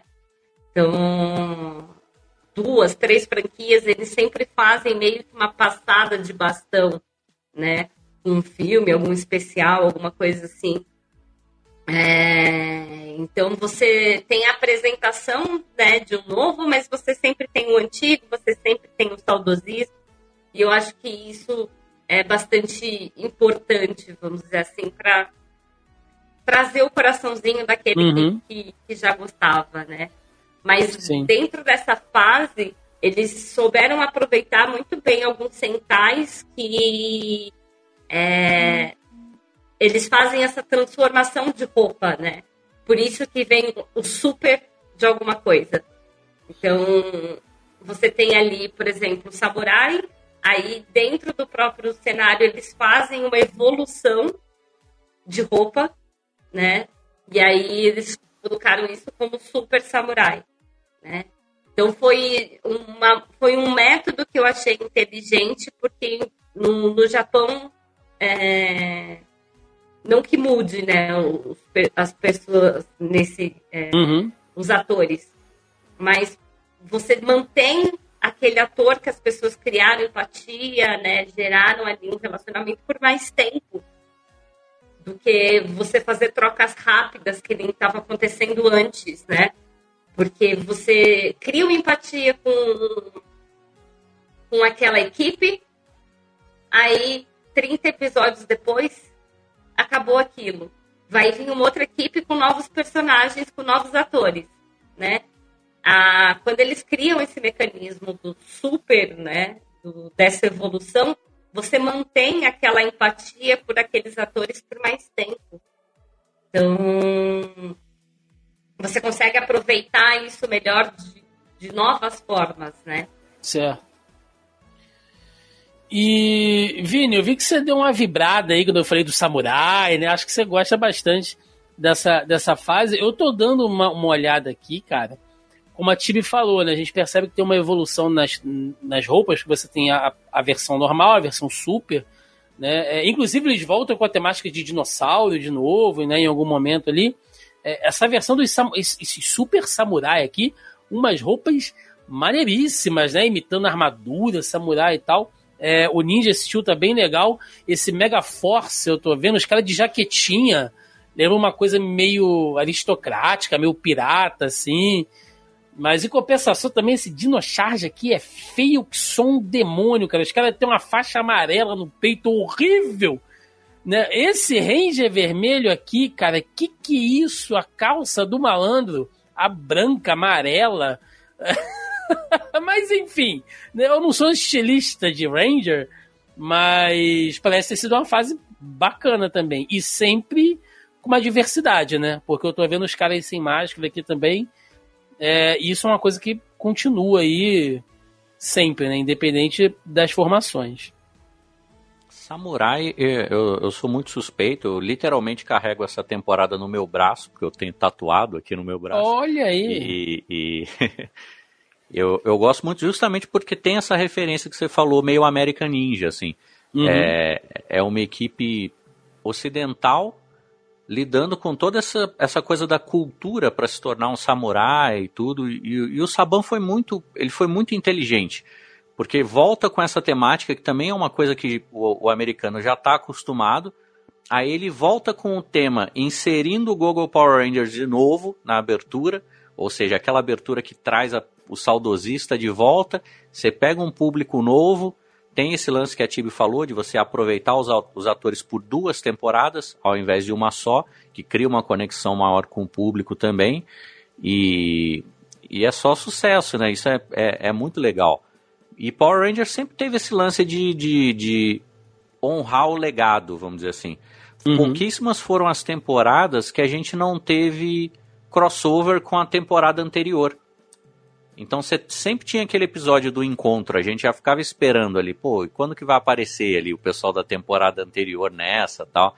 E, e acho que eles foram vendo que isso funcionava até chegar em Mega Force, que foi esse aí que você citou, né? Super Mega Force, que tem esse visual de pirata, em que aí a coisa realmente explodiu, que você tem o, os Power Rangers podendo se transformar em qualquer versão anterior de Power Rangers que eles tiveram, né? Que é baseado num, num Super Sentai que também faz a mesma coisa, né? Que é o Gokaiger, também lá, lá, lá, do Japão, que foi uma, é uma temporada comemorativa ali do, dos 20 anos ali de, de Power Rangers. Maravilhoso. é... E aí. O que eu ia ah, falar que Sim. É, desse Mega Force, que é curioso, é porque assim tem algumas versões, como é baseado no, no japonês, né? tem algumas versões que não chegaram no Brasil que eles se transformam. Né? E como adaptar isso? então foi, foi divertido ver também essa questão. Né? As soluções porque... criativas, né? Exatamente. É porque eles morfam, por exemplo, em séries que a gente viu aqui no Brasil a versão japonesa, né? Eles morfam em Changeman, em Maskman, Flashman, foram Sim. séries que a gente viu aqui, né? E eles tiveram que dar novos nomes para essas, essas equipes também. E aí virou a, a, guerra nerd de vez, né? Do pessoal que brigava dizendo que Power Ranger não era Tokusatsu. Falar aí, agora. Ai, meu Deus. Agora o seu Changeman tá lá também. Como é que fica agora? Toma essa, né, cara? Pois, não, mas, gente, é muito feia essa roupa do Dinochard, bicho. E, e, e o, o, tem um ET laranja no meio deles aqui, cara. Que troço feio. Mas enfim, mas eu gostei do Ninja. O Ninja é bacana. O Samurai eu gostei, mas o Mega Force é muito estiloso. Parabéns. Essa é. fase aqui realmente tá muito bonita. E aí, gente, a gente já chegando mais pro nosso período contemporâneo, né? E veio o filme de 2017, que foi para os cinemas, né? É, pela Lionsgate, agora tá na Netflix ali, também para quem quiser assistir. Que ele a ideia ali, né, foi meio que assim, vamos voltar às origens. Teoricamente seria um filme reboot da história, porque ele pega a Rita de novo, né, ali a equipe clássica, os Zordon e tal. Então ele é uma história, eu não vou nem chamar de reboot, vai, ele é um remake porque não teve uma continuação, ele não seguiu a série, mas seria que um filme compilando o remake do original. Só que com uma pegada mais se é possível dizer isso, né? ainda mais ocidentalizada e mais dark. Né? Eu colocando dark entre aspas aqui, porque eu sei que não é dark, mas é assim. Toda essa leveza que a Tibi falou, né, essa coisa mais leve, mais suave, até mais infantil, né, porque é um produto feito para crianças e tal, o filme de 2017 perdeu. Né? Ele vem com uma pegada para ser assim: vamos nos levar a sério.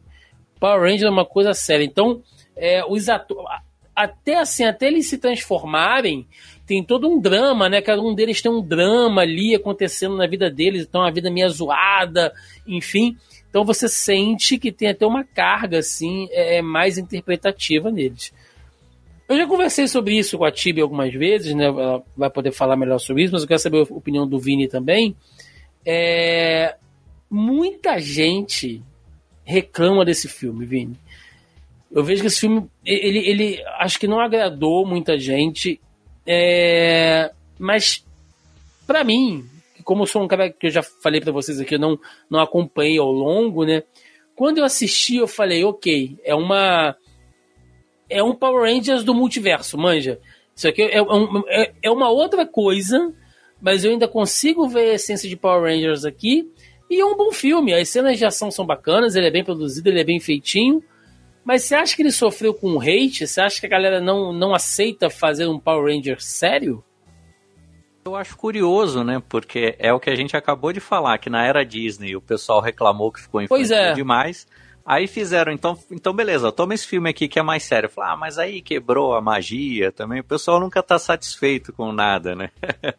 e, esse filme, eu acho que ele tem pontos legais, assim, ele tem uma visão bem particular do que seria o universo dos Power Rangers ali. O Power Rangers pelo Zack Snyder, assim, mais ou menos, né? É, ele tem uma coisa meio for Pacific pensar... Rim, assim, na parte dos Zords ali, né? E, e, e, tem uma pegada um pouco, um pouco mais séria também. Eu, eu vejo alguns problemas naquele, naquele filme. Eu sempre comento da coisa das artes marciais, porque eu particularmente sou muito fã. Eu uhum. acho que é uma coisa que ele, ele deixa a desejar nesse sentido ele vai muito a fundo no, no drama dos jovens ali e tudo, que às vezes até me levou ao questionamento do porquê que aqueles jovens foram escolhidos pelos Ordon, né? Porque é diferente dos jovens com virtudes, né? Não, só no, problemático. No, é, ali, pô, catou os moleques na FEBEM quase, né? Mas ele tem pontos interessantes. Eu gosto do filme. Eu fui assistir no cinema, me diverti. Hum, assistindo o, o filme, mas realmente você entende que é uma visão bem particular. Eu não sei se através de uma visão daquela você conseguiria desenvolver um novo universo dali para frente. Né?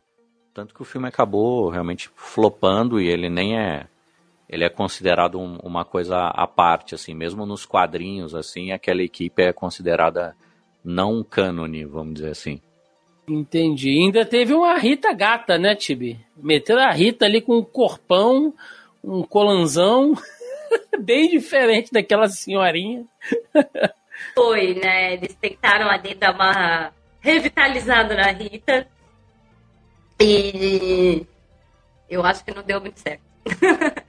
Mas falando do filme, né, em, mesmo, é, eu acho que foi um teste, porque assim, eles já têm uma pegada um pouco mais séria nos quadrinhos, né? A gente tem que lembrar que Power Rangers não tá só no seriado, né? Ele também tem os quadrinhos Desculpa. e jogos, Sim. mas uh, as histórias continuam tem uma linha paralela, vamos dizer assim, dentro dos quadrinhos, né? Então, por exemplo, o Tom e a Kat, e a Kat têm um filho que depois a gente vai falar disso. é, tem outras coisas que vão acontecendo é, que fazem parte né, do, do lore oficial de Power Rangers. E aí, é, o quadrinho tem essa pegada mais adulta.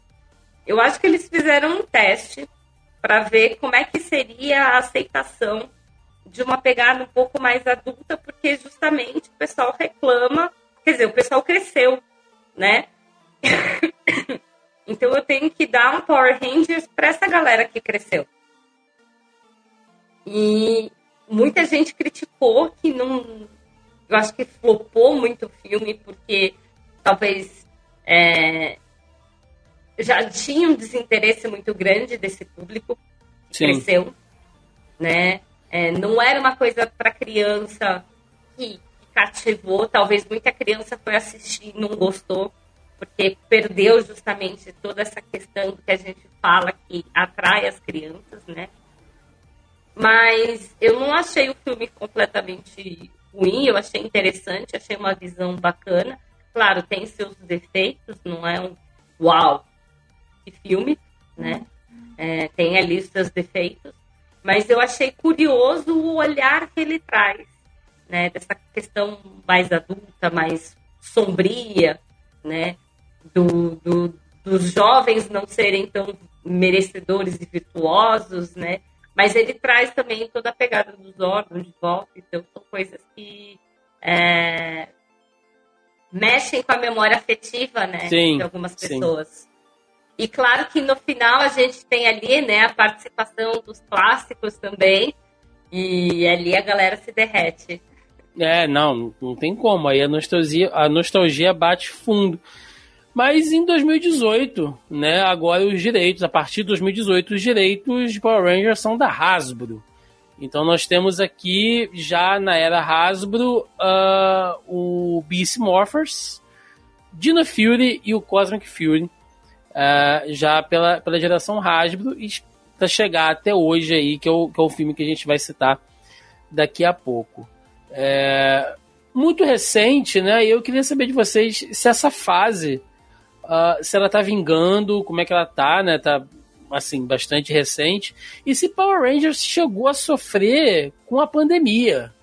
Se as produções, é, apesar de ser conteúdo japonês, né, que vem para cá e tal, enfim, também. Uh, se vocês têm algum conhecimento em relação a isso, o que a gente pode falar dessa, dessa última fase até agora?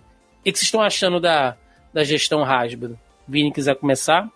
Olha, eu, eu, eu acho que é uma fase em que eles conseguiram achar, pelo menos na minha opinião, o equilíbrio perfeito, assim. Você consegue ter uma trama mais elaborada, você tem ligação real com os eventos que aconteceram em temporadas e de, que a série pertencia a outras empresas ali, mostrando que é realmente um, um único universo. Os personagens começam a se relacionar, não, não é só aquela coisa do fanservice, uma história está interferindo na outra. Ao mesmo tempo, você mantém essa coisa do, do alívio cômico, que, que eu acho por mais às vezes que eu mesmo não dê risada de algumas piadas e tudo, eu acho que é uhum. importante ter, pensando na, na criança, né? De, de você manter essa dose de, de inocência ali, eu acho importante. E, e tem feito bastante sucesso. Tem feito bastante sucesso. Conseguiu coisas que outras temporadas não tinham conseguido até então. Né? Inclusive, no, no caso do Brasil, foi a volta para a TV aberta na TV Cultura. Né? Sim. Porque foi uma coisa que surpreendeu todo mundo, né? A primeira temporada ali de, de Dino Fury na. Perdão. Na TV Cultura. Então acho que realmente abriu novas portas aí. E sobre a parte da pandemia, eu lembro que teve alguns problemas, né, de, de, de restrições e tudo, Uhum. mas não tanto porque é gravado na Nova Zelândia, né? E É verdade, teve é um- verdade. é. Teve um, um, um lagzinho até a pandemia ter alguns, alguns picos ali, né? na- É, a, a Nova Zelândia ela foi um dos primeiros países a conseguir fazer marca zero, né? De Covid. Eu lembro disso porque na época a gente fazia aqui o Zona em Quarentena e toda semana a gente cobria né, as notícias sobre a pandemia lá no site, ah, com o podcast à parte. E lembro que a gente falou muito sobre essa, essa gestão da Nova Zelândia. Ah,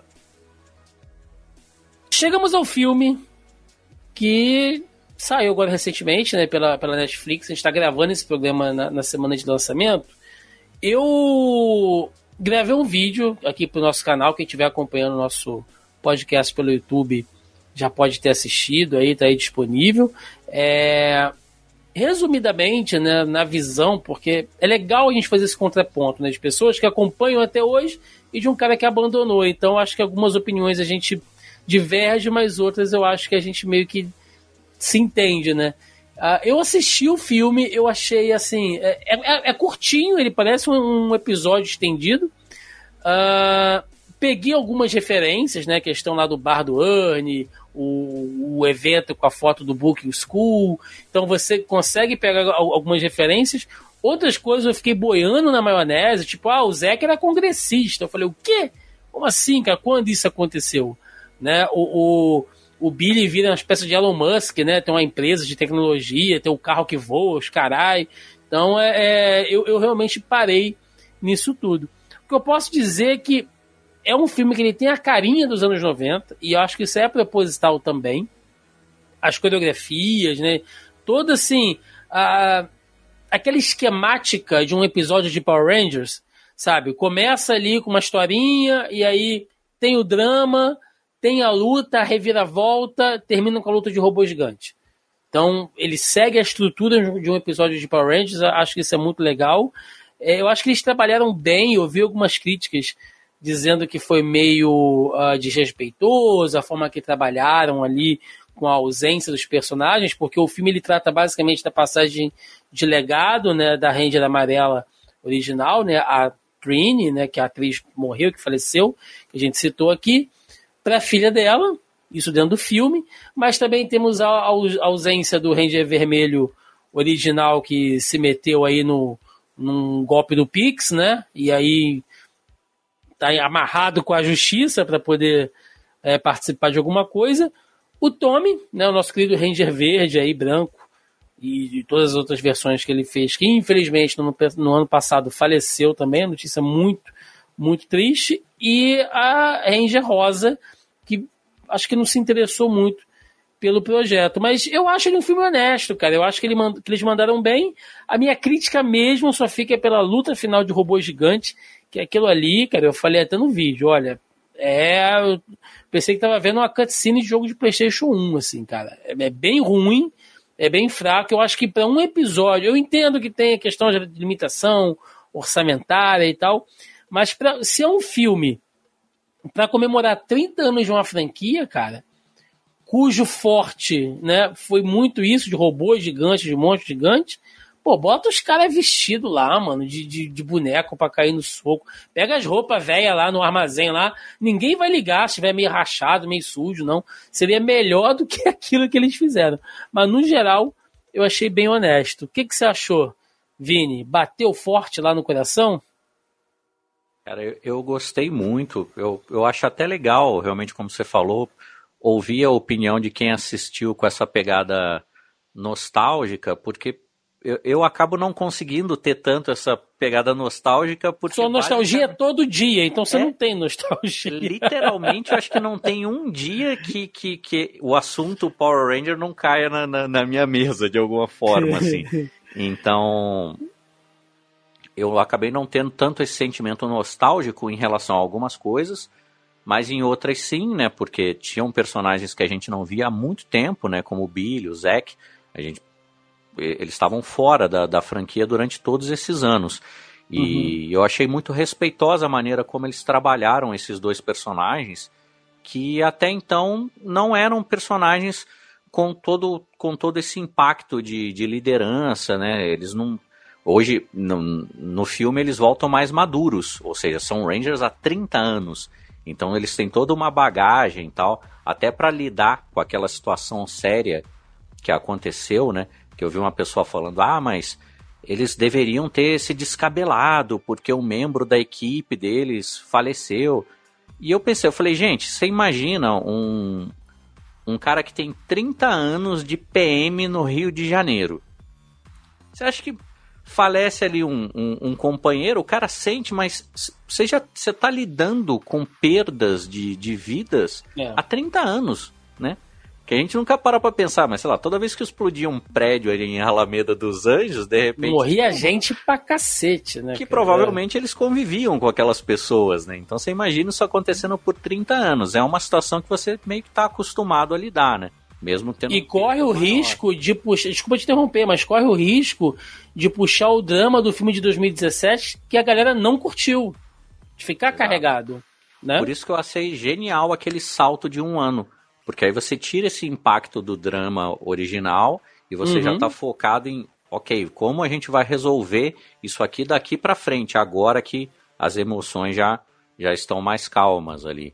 Então eu achei genial, eu, eu entendo que deveria ter, que tinha que ter essa luta do Megazord, mas eu particularmente, se não tivesse ela, eu não acharia ruim. Se eles tivessem substituído, uhum. sei lá, por eles se juntarem às armas todas do poder e fazer o, o, o canhão clássico para derrotar a Rita, alguma outra solução, ou até mesmo, como você mesmo falou, de usar alguém vestido ali e, e trabalhar os detalhes no CGI, como a gente cansou Sim. de ver aí em Homem de Ferro e em várias outras coisas, que é uma mescla de CGI com, com alguma coisa real rolando Sim. ali.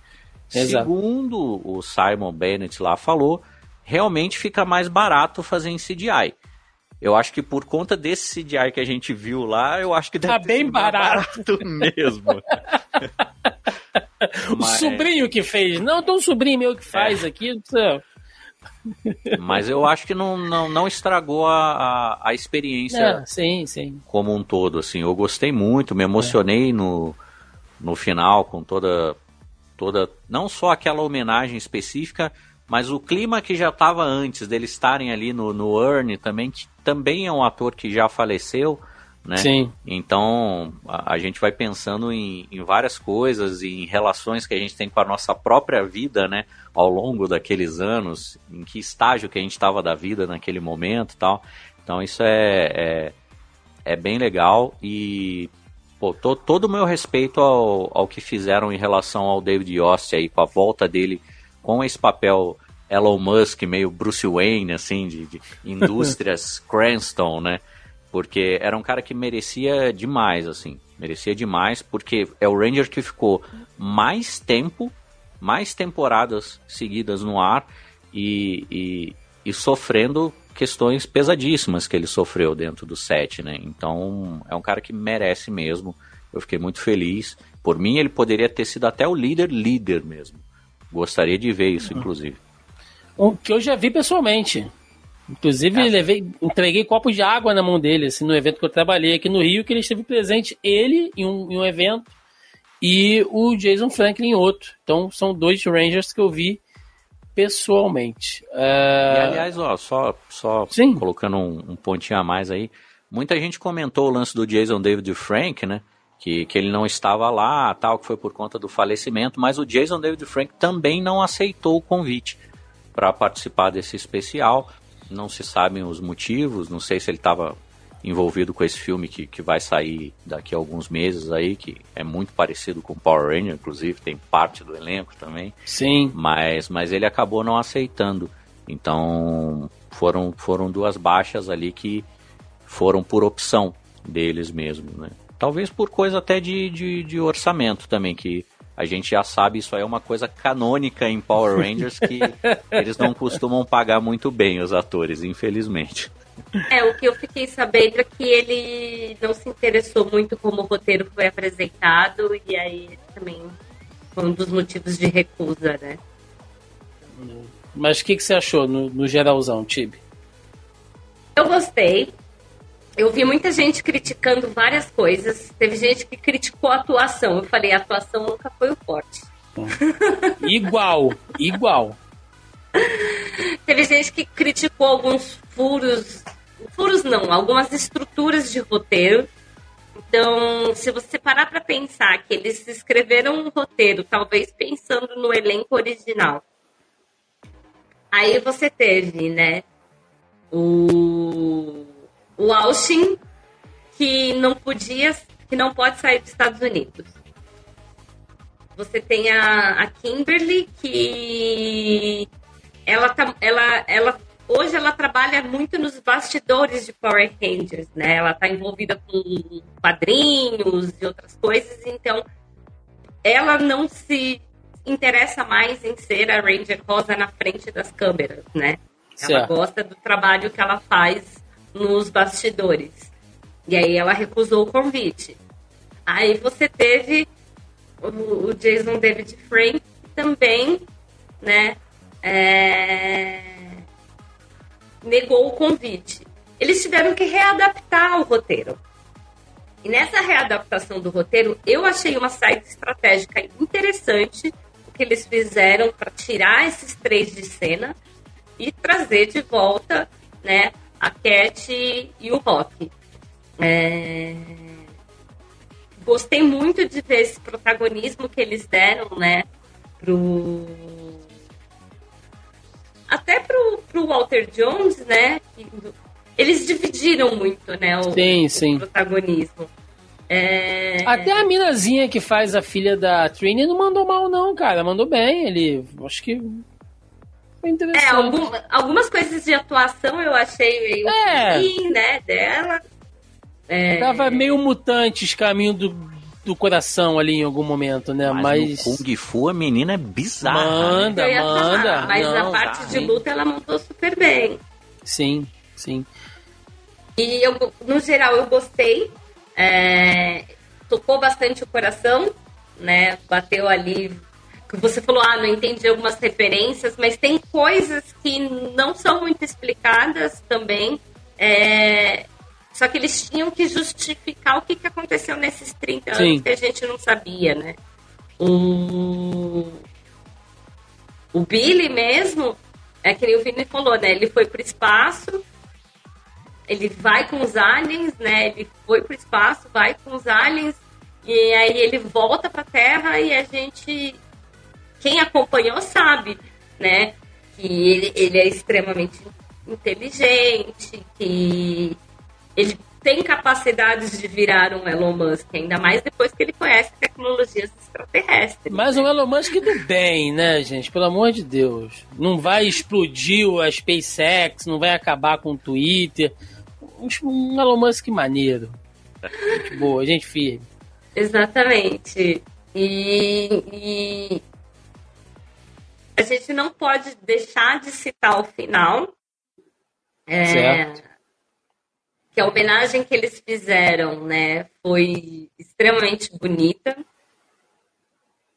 A, o, falando do CGI, né, da luta da, uhum. dos robôs, eu também achei estranho, não, não, não me agradou muito, mas é, ele me lembrou muito a estética de alguns desenhos mais recentes, é, voltados para um público infantil, né? É, e aí, por conta disso, eu não sei. Tem a questão do dinheiro, né? Tem a questão da economia. Sempre, sempre. Mas a, a escolha estética do. Porque você pode fazer, né, esse CGI de diversas de diversos desenhos, né? De diversas escolhas estéticas. A escolha estética não me agradou.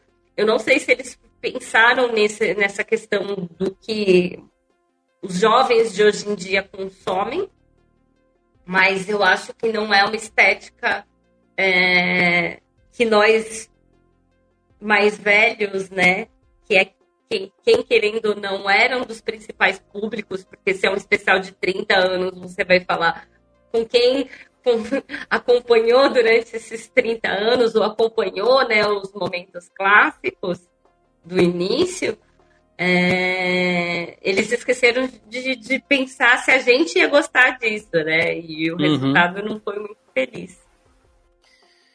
Bom, é, antes da gente fechar, né, já está super longo, mas a gente tem que citar também Power Rangers em outras mídias, né? Só para a gente dar uma abarcada aqui, porque é importante.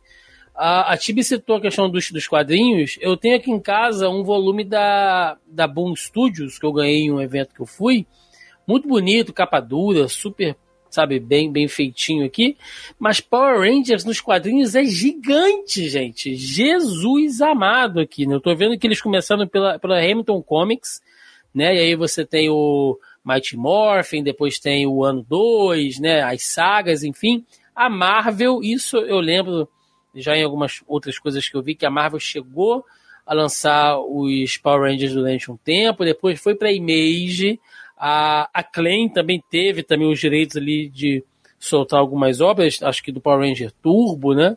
Uh, mas, enfim, não, não saiu muita coisa. Depois a Tokyo Pop e a Paper Cuts. E aí, em 2015, só é que vai para Boom Studios. E aí os caras já produziram coisa pra cacete, assim, ter equipe alternativa. Eu tava vendo que tem uma equipe de 1969, cara que, que o Zordon recrutou a galera já veaca, já de, de, de, da época que queriam uh, os alienígenas queriam atacar a Lua e tal, assim, fazer uns negócios bem retcon, né? Então, eu só tenho a dúvida, assim, muito disso acho que não saiu aqui no Brasil, né, gente? A galera para acompanhar isso aqui, aquele escanzão bonito, né? A gente sempre recomenda, incentiva, é, ou escanzão. Ou se você puder importar, importe, senão você não consegue achar por, por fontes é, lícitas aqui, né? A verdade é essa. É, acho que aqui só saiu a, a saga do, do, do, Ranger Verde, se eu não me engano, ano 1, alguma coisa assim, saiu em, em português. Inclusive, né, acho uma, uma, uma brecha aí de, de mercado para as editoras, né? Trazer isso aí para o Brasil, eu acho que daria uma, uma aquecida bem grande no, no na sim, franquia como sim. um todo, né? Porque são quadrinhos que explicam muitas coisas desses buracos que o pessoal comenta às vezes que tem nas temporadas, os quadrinhos explicam, né? Você tem crossovers já com Liga da Justiça, com Tartarugas Ninja, já teve um, tá tendo um mais recente novamente. Então a Hasbro tá aproveitando aí esse, esse poder que eles têm nas, nas mãos aí de, de outras franquias, né? unindo com, com Transformers também, tá para vir coisa também, finalmente, né? Que eu acho que foi uma coisa que sempre combinou os dois universos. E queremos ver Optimus Sim. Prime lutando com o Megazord, né? Até, até fazerem as pazes e lutarem contra um inimigo em comum.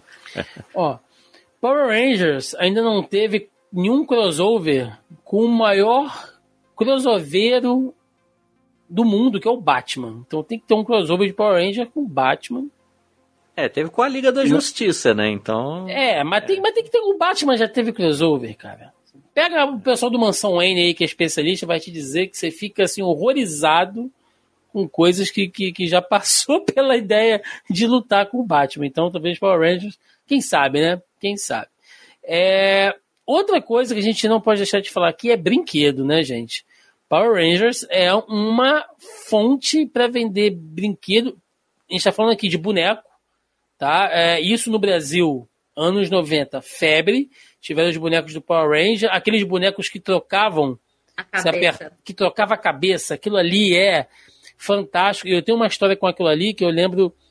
Deixar é... claro para o pessoal que não conhece, né? O trocar a cabeça é do capacete pro rosto. Sim, do, eles morfavam. Eles morfavam. Personagem, eles é. Pelo amor de Deus, gente. É, eu quase morri atropelado por causa desses bonecos. Porque eu morava, quando eu morava no interior ainda, a gente morava de frente para uma BR, uma rodovia, né? Super movimentada, os caminhões, as Scanias gigantes.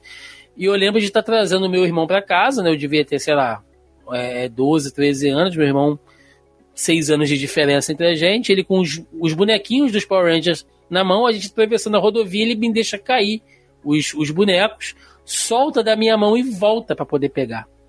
Nisso que ele volta para pegar uma Scania gigantesca vindo a milhão assim na rodovia. Eu só lembro de correr, pegar ele, puxar ele pro canteiro e os bonecos viraram farofa, né, cara? Porque a Scania passou por cima lá dos bonecos dos Power Rangers. Então já teve o crossover com Transformers aí, ó. Já teve aí, ó. O, e o Optimus Prime devorou os, os Transformers. Mas é, eu recomendo, inclusive, né, para quem tem a Netflix aí, procurem uma série, gente, documental chamado Brinquedos que Marcaram Época. É, é maravilhosa, tá? A gente, eu sempre cito aqui, sempre recomendo. Fala de diversos brinquedos, desde Hello Kitty até é, He-Man, Comandos em Ação, Star Wars, e tem um episódio de uma das temporadas que fala sobre Power Rangers. Né? E todo o processo. Né? Daria só um episódio aqui se a gente fosse falar de mercado de brinquedo de Power Rangers. É... Mas tem tudo, né, gente? Desde boneco, boneco, mas tem tudo, né? Fantasia, uh, acessório, né? luva, arminha.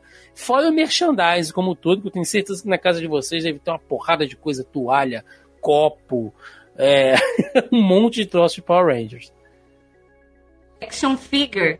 É, é porque a gente tem os bonequinhos, digamos assim, né? Que é mais voltados para o público infantil e crianças pegam para brincar. Mas a gente tem também uma parte de linhas de brinquedos de luxo, né? de action figures também sensacionais de Power Rangers. E. Aí, Alvine com o morfador. Aí, Então tem diversos acessórios, capacetes, é, brinquedo que pra dar com pau. Ainda mais que agora na mão da Hasbro também, né, Vini? Então é, é, fábrica de fazer dinheiro esse negócio. É, eu, eu, acho que é a primeira vez aí que, que Power Rangers tá na mão de uma. A parte de brinquedos está na mão de uma empresa ocidental que tem o mesmo poder que a Bandai tinha em relação ao, ao Super Sentai, né?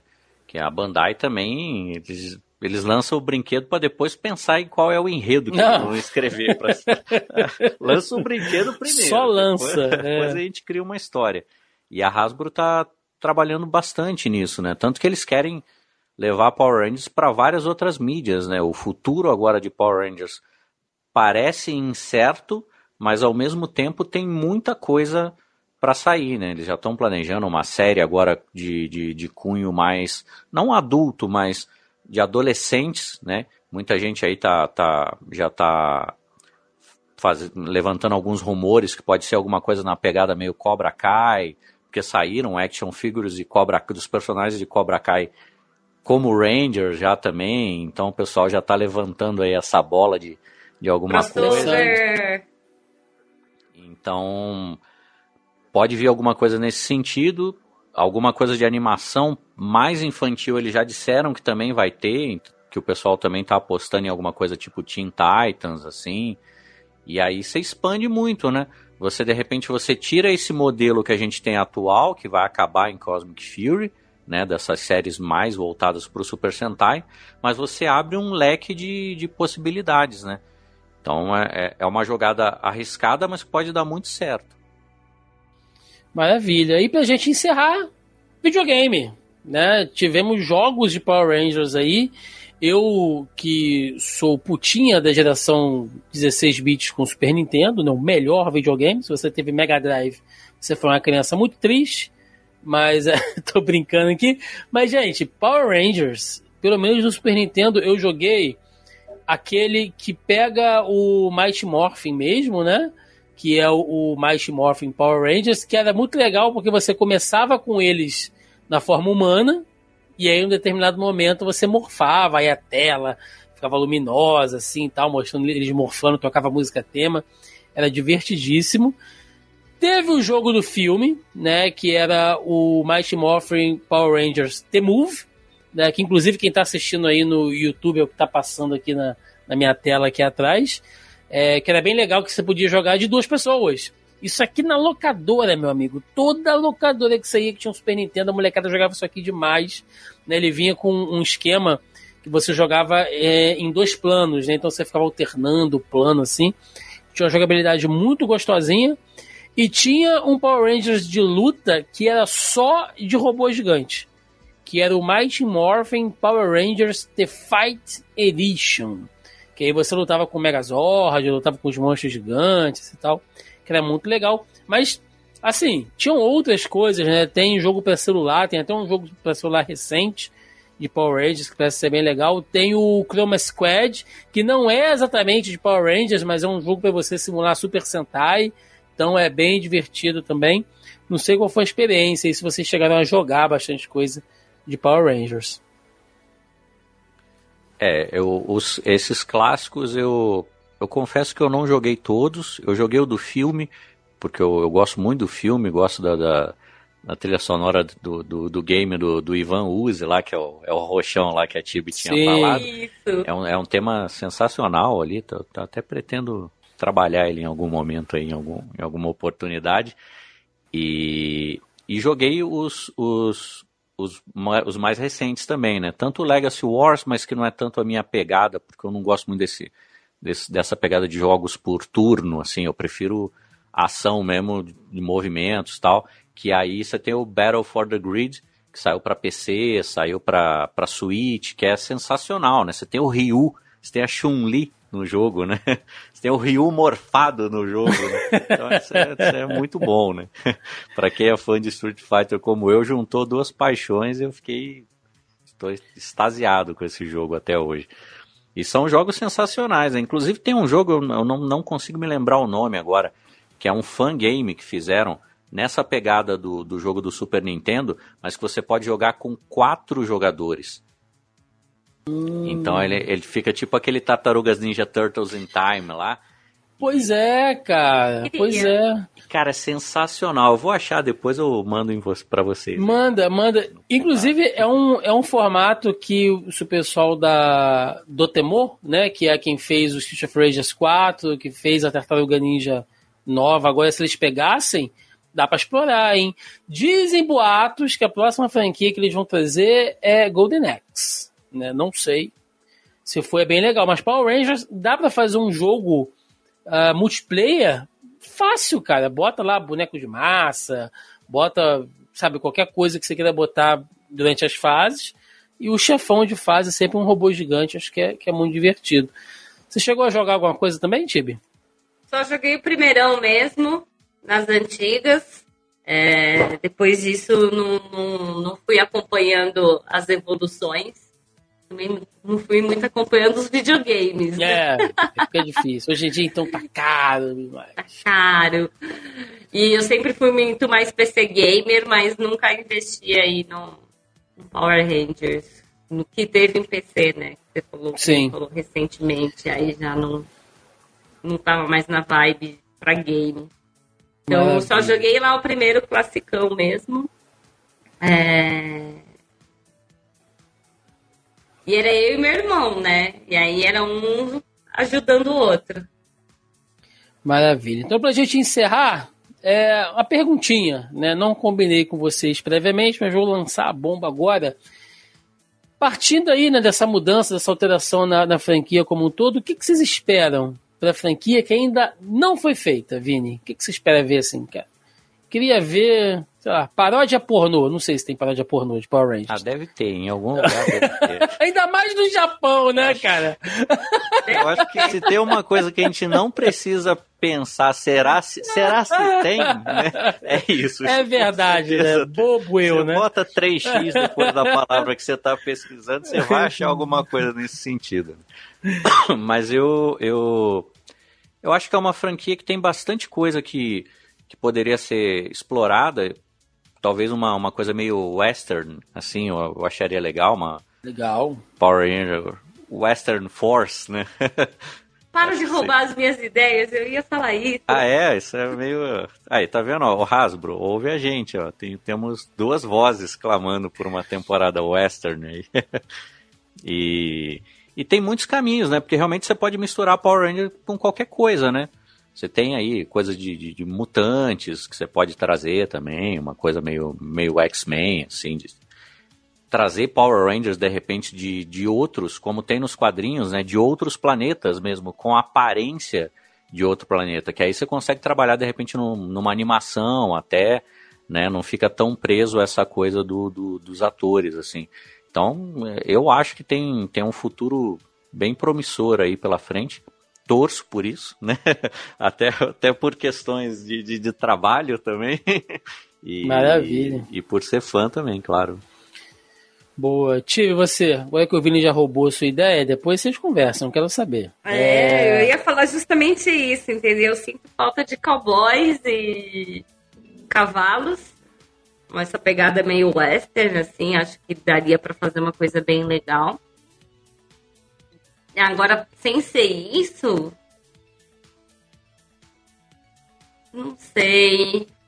Se você for parar para pensar, talvez é, alguma coisa mais voltada para índios também, né? Uma pegada mais indígena. Assim, tiveram algumas coisas mais voltadas para a natureza, mas sempre foi muito, uh, como eu posso dizer de um jeito educado, foi sempre muito branco, né? Uhum. Então falta aquela pegada natural do indígena, do, da terra mesmo, né? Do, Sim. Então acho que pode ser ali arco e flechas, quem sabe, né? Ó, vou, vou lançar a letra aqui, Dona Rasbro, segue essa aí, se vingar, faz um pix aqui para nós, hein? Power Rangers é, é, Time Travel. Power Ranger viajando no tempo porque espalharam aí as ameaças pelo tempo, e aí os caras têm que. E aí uma hora vai, sei lá, tá na Revolução Francesa, outra hora tá no Egito Antigo. E aí as roupas se adaptam com a época, né? Então cada fase ia ter um figurino ali diferente. Então, Dona Hasbro, se sair, eu falei primeiro. É isso, gente. Vamos lá, vamos pro encerramento, vamos embora.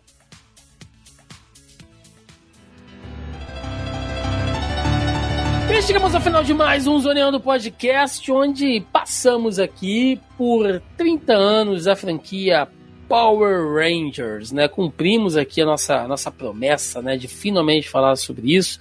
Uh, logicamente, né? Que não é um programa dedicado a falar de nenhuma das fases específicas, né? A gente falou bastante sobre o filme novo, a gente falou bastante sobre a série clássica, que quase duas horas de gravação.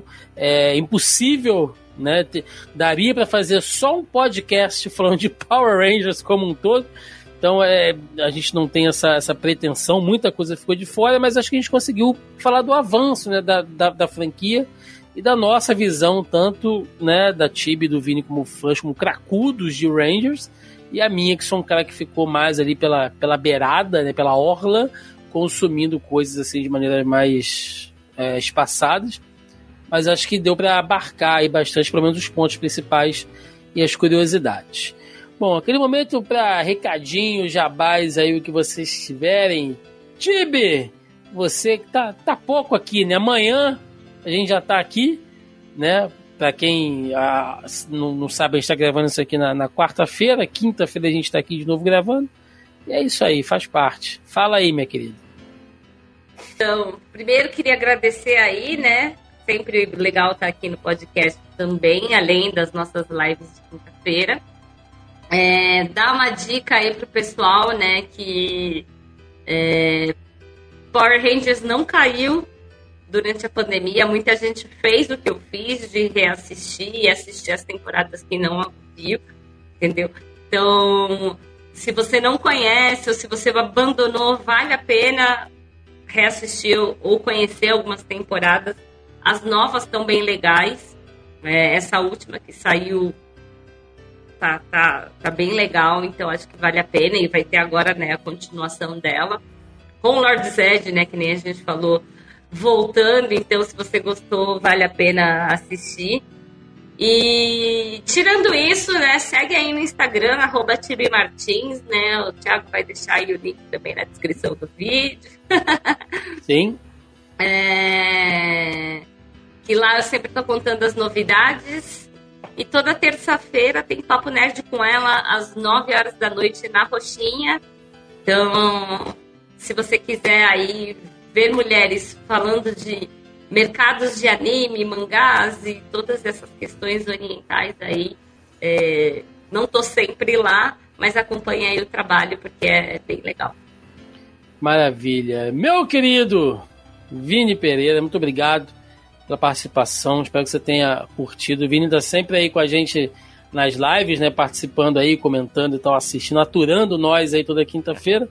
E hoje participou aqui, viu, no, nos bastidores, na, viu por dentro do Megazord como é que é feito aqui o nosso programa. Então, cara, brigadão, espero que você tenha gostado, espero que você tenha curtido. Muito obrigado aí pela disponibilidade do seu tempo, né? Espero que a gente não tenha enchido muito seu saco aqui.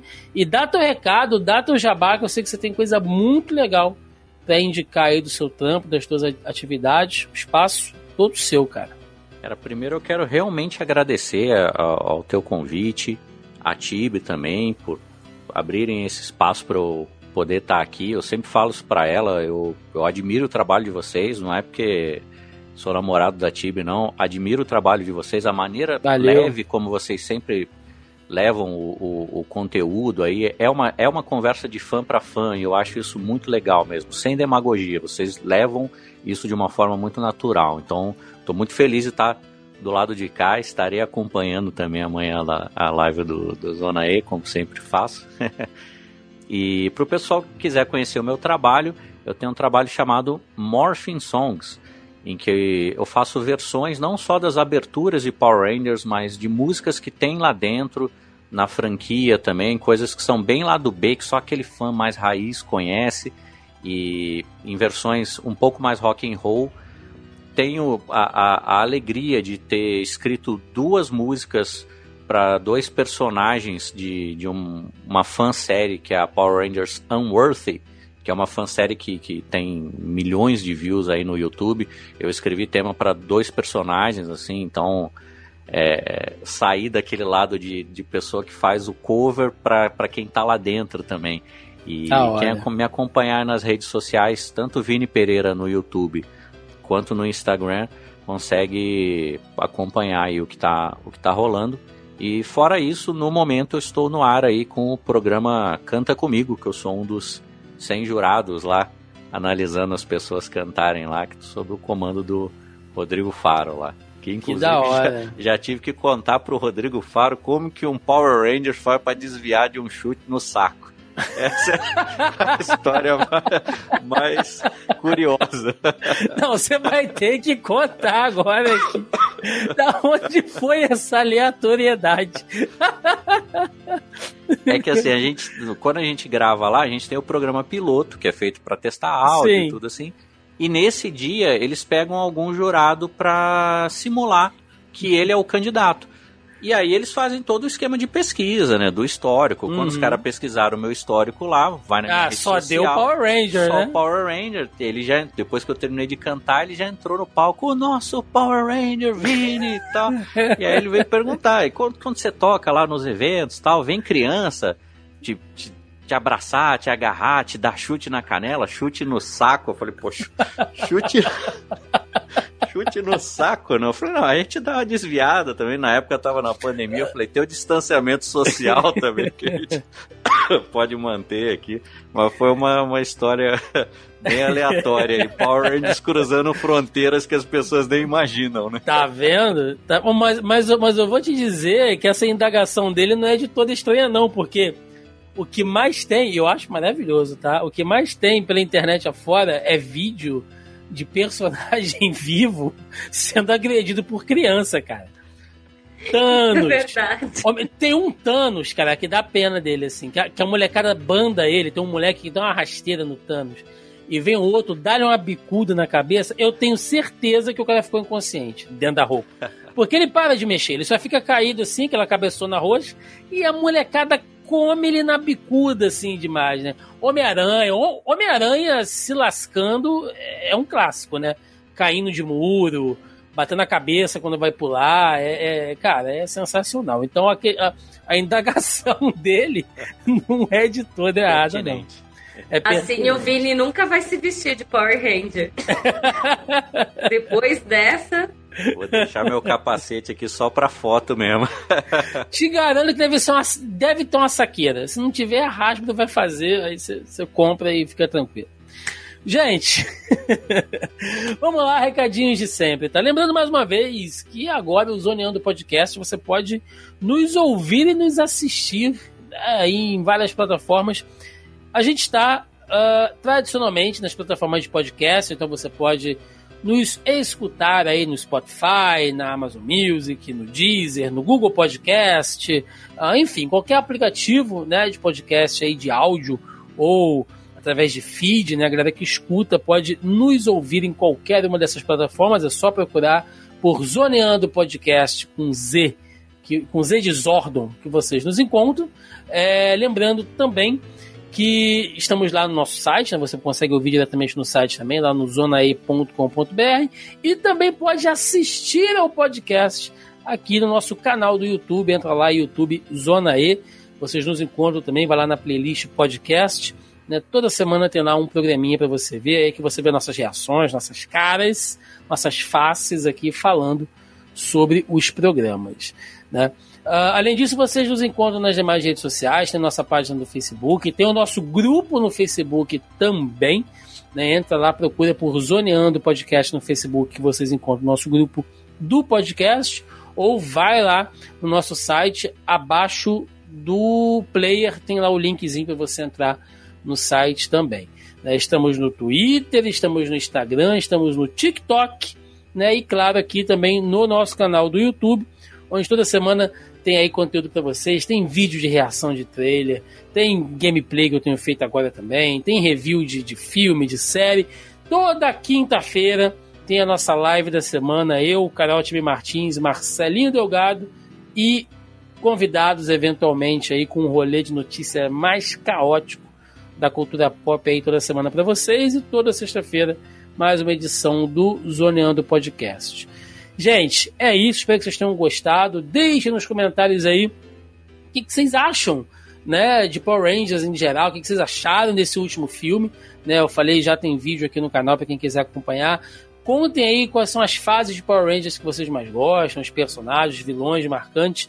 Preciso, preciso conversar com as pessoas de Power Rangers, preciso me atualizar porque não tô mais sabendo de nada, gente. Eu vejo as coisas assim, eu fico é, perdido no rolê. Então, quando eu for para São Paulo. faz mais uns três programas. É, só pra série clássica. Aí depois a gente começa a pegar um episódio por outro.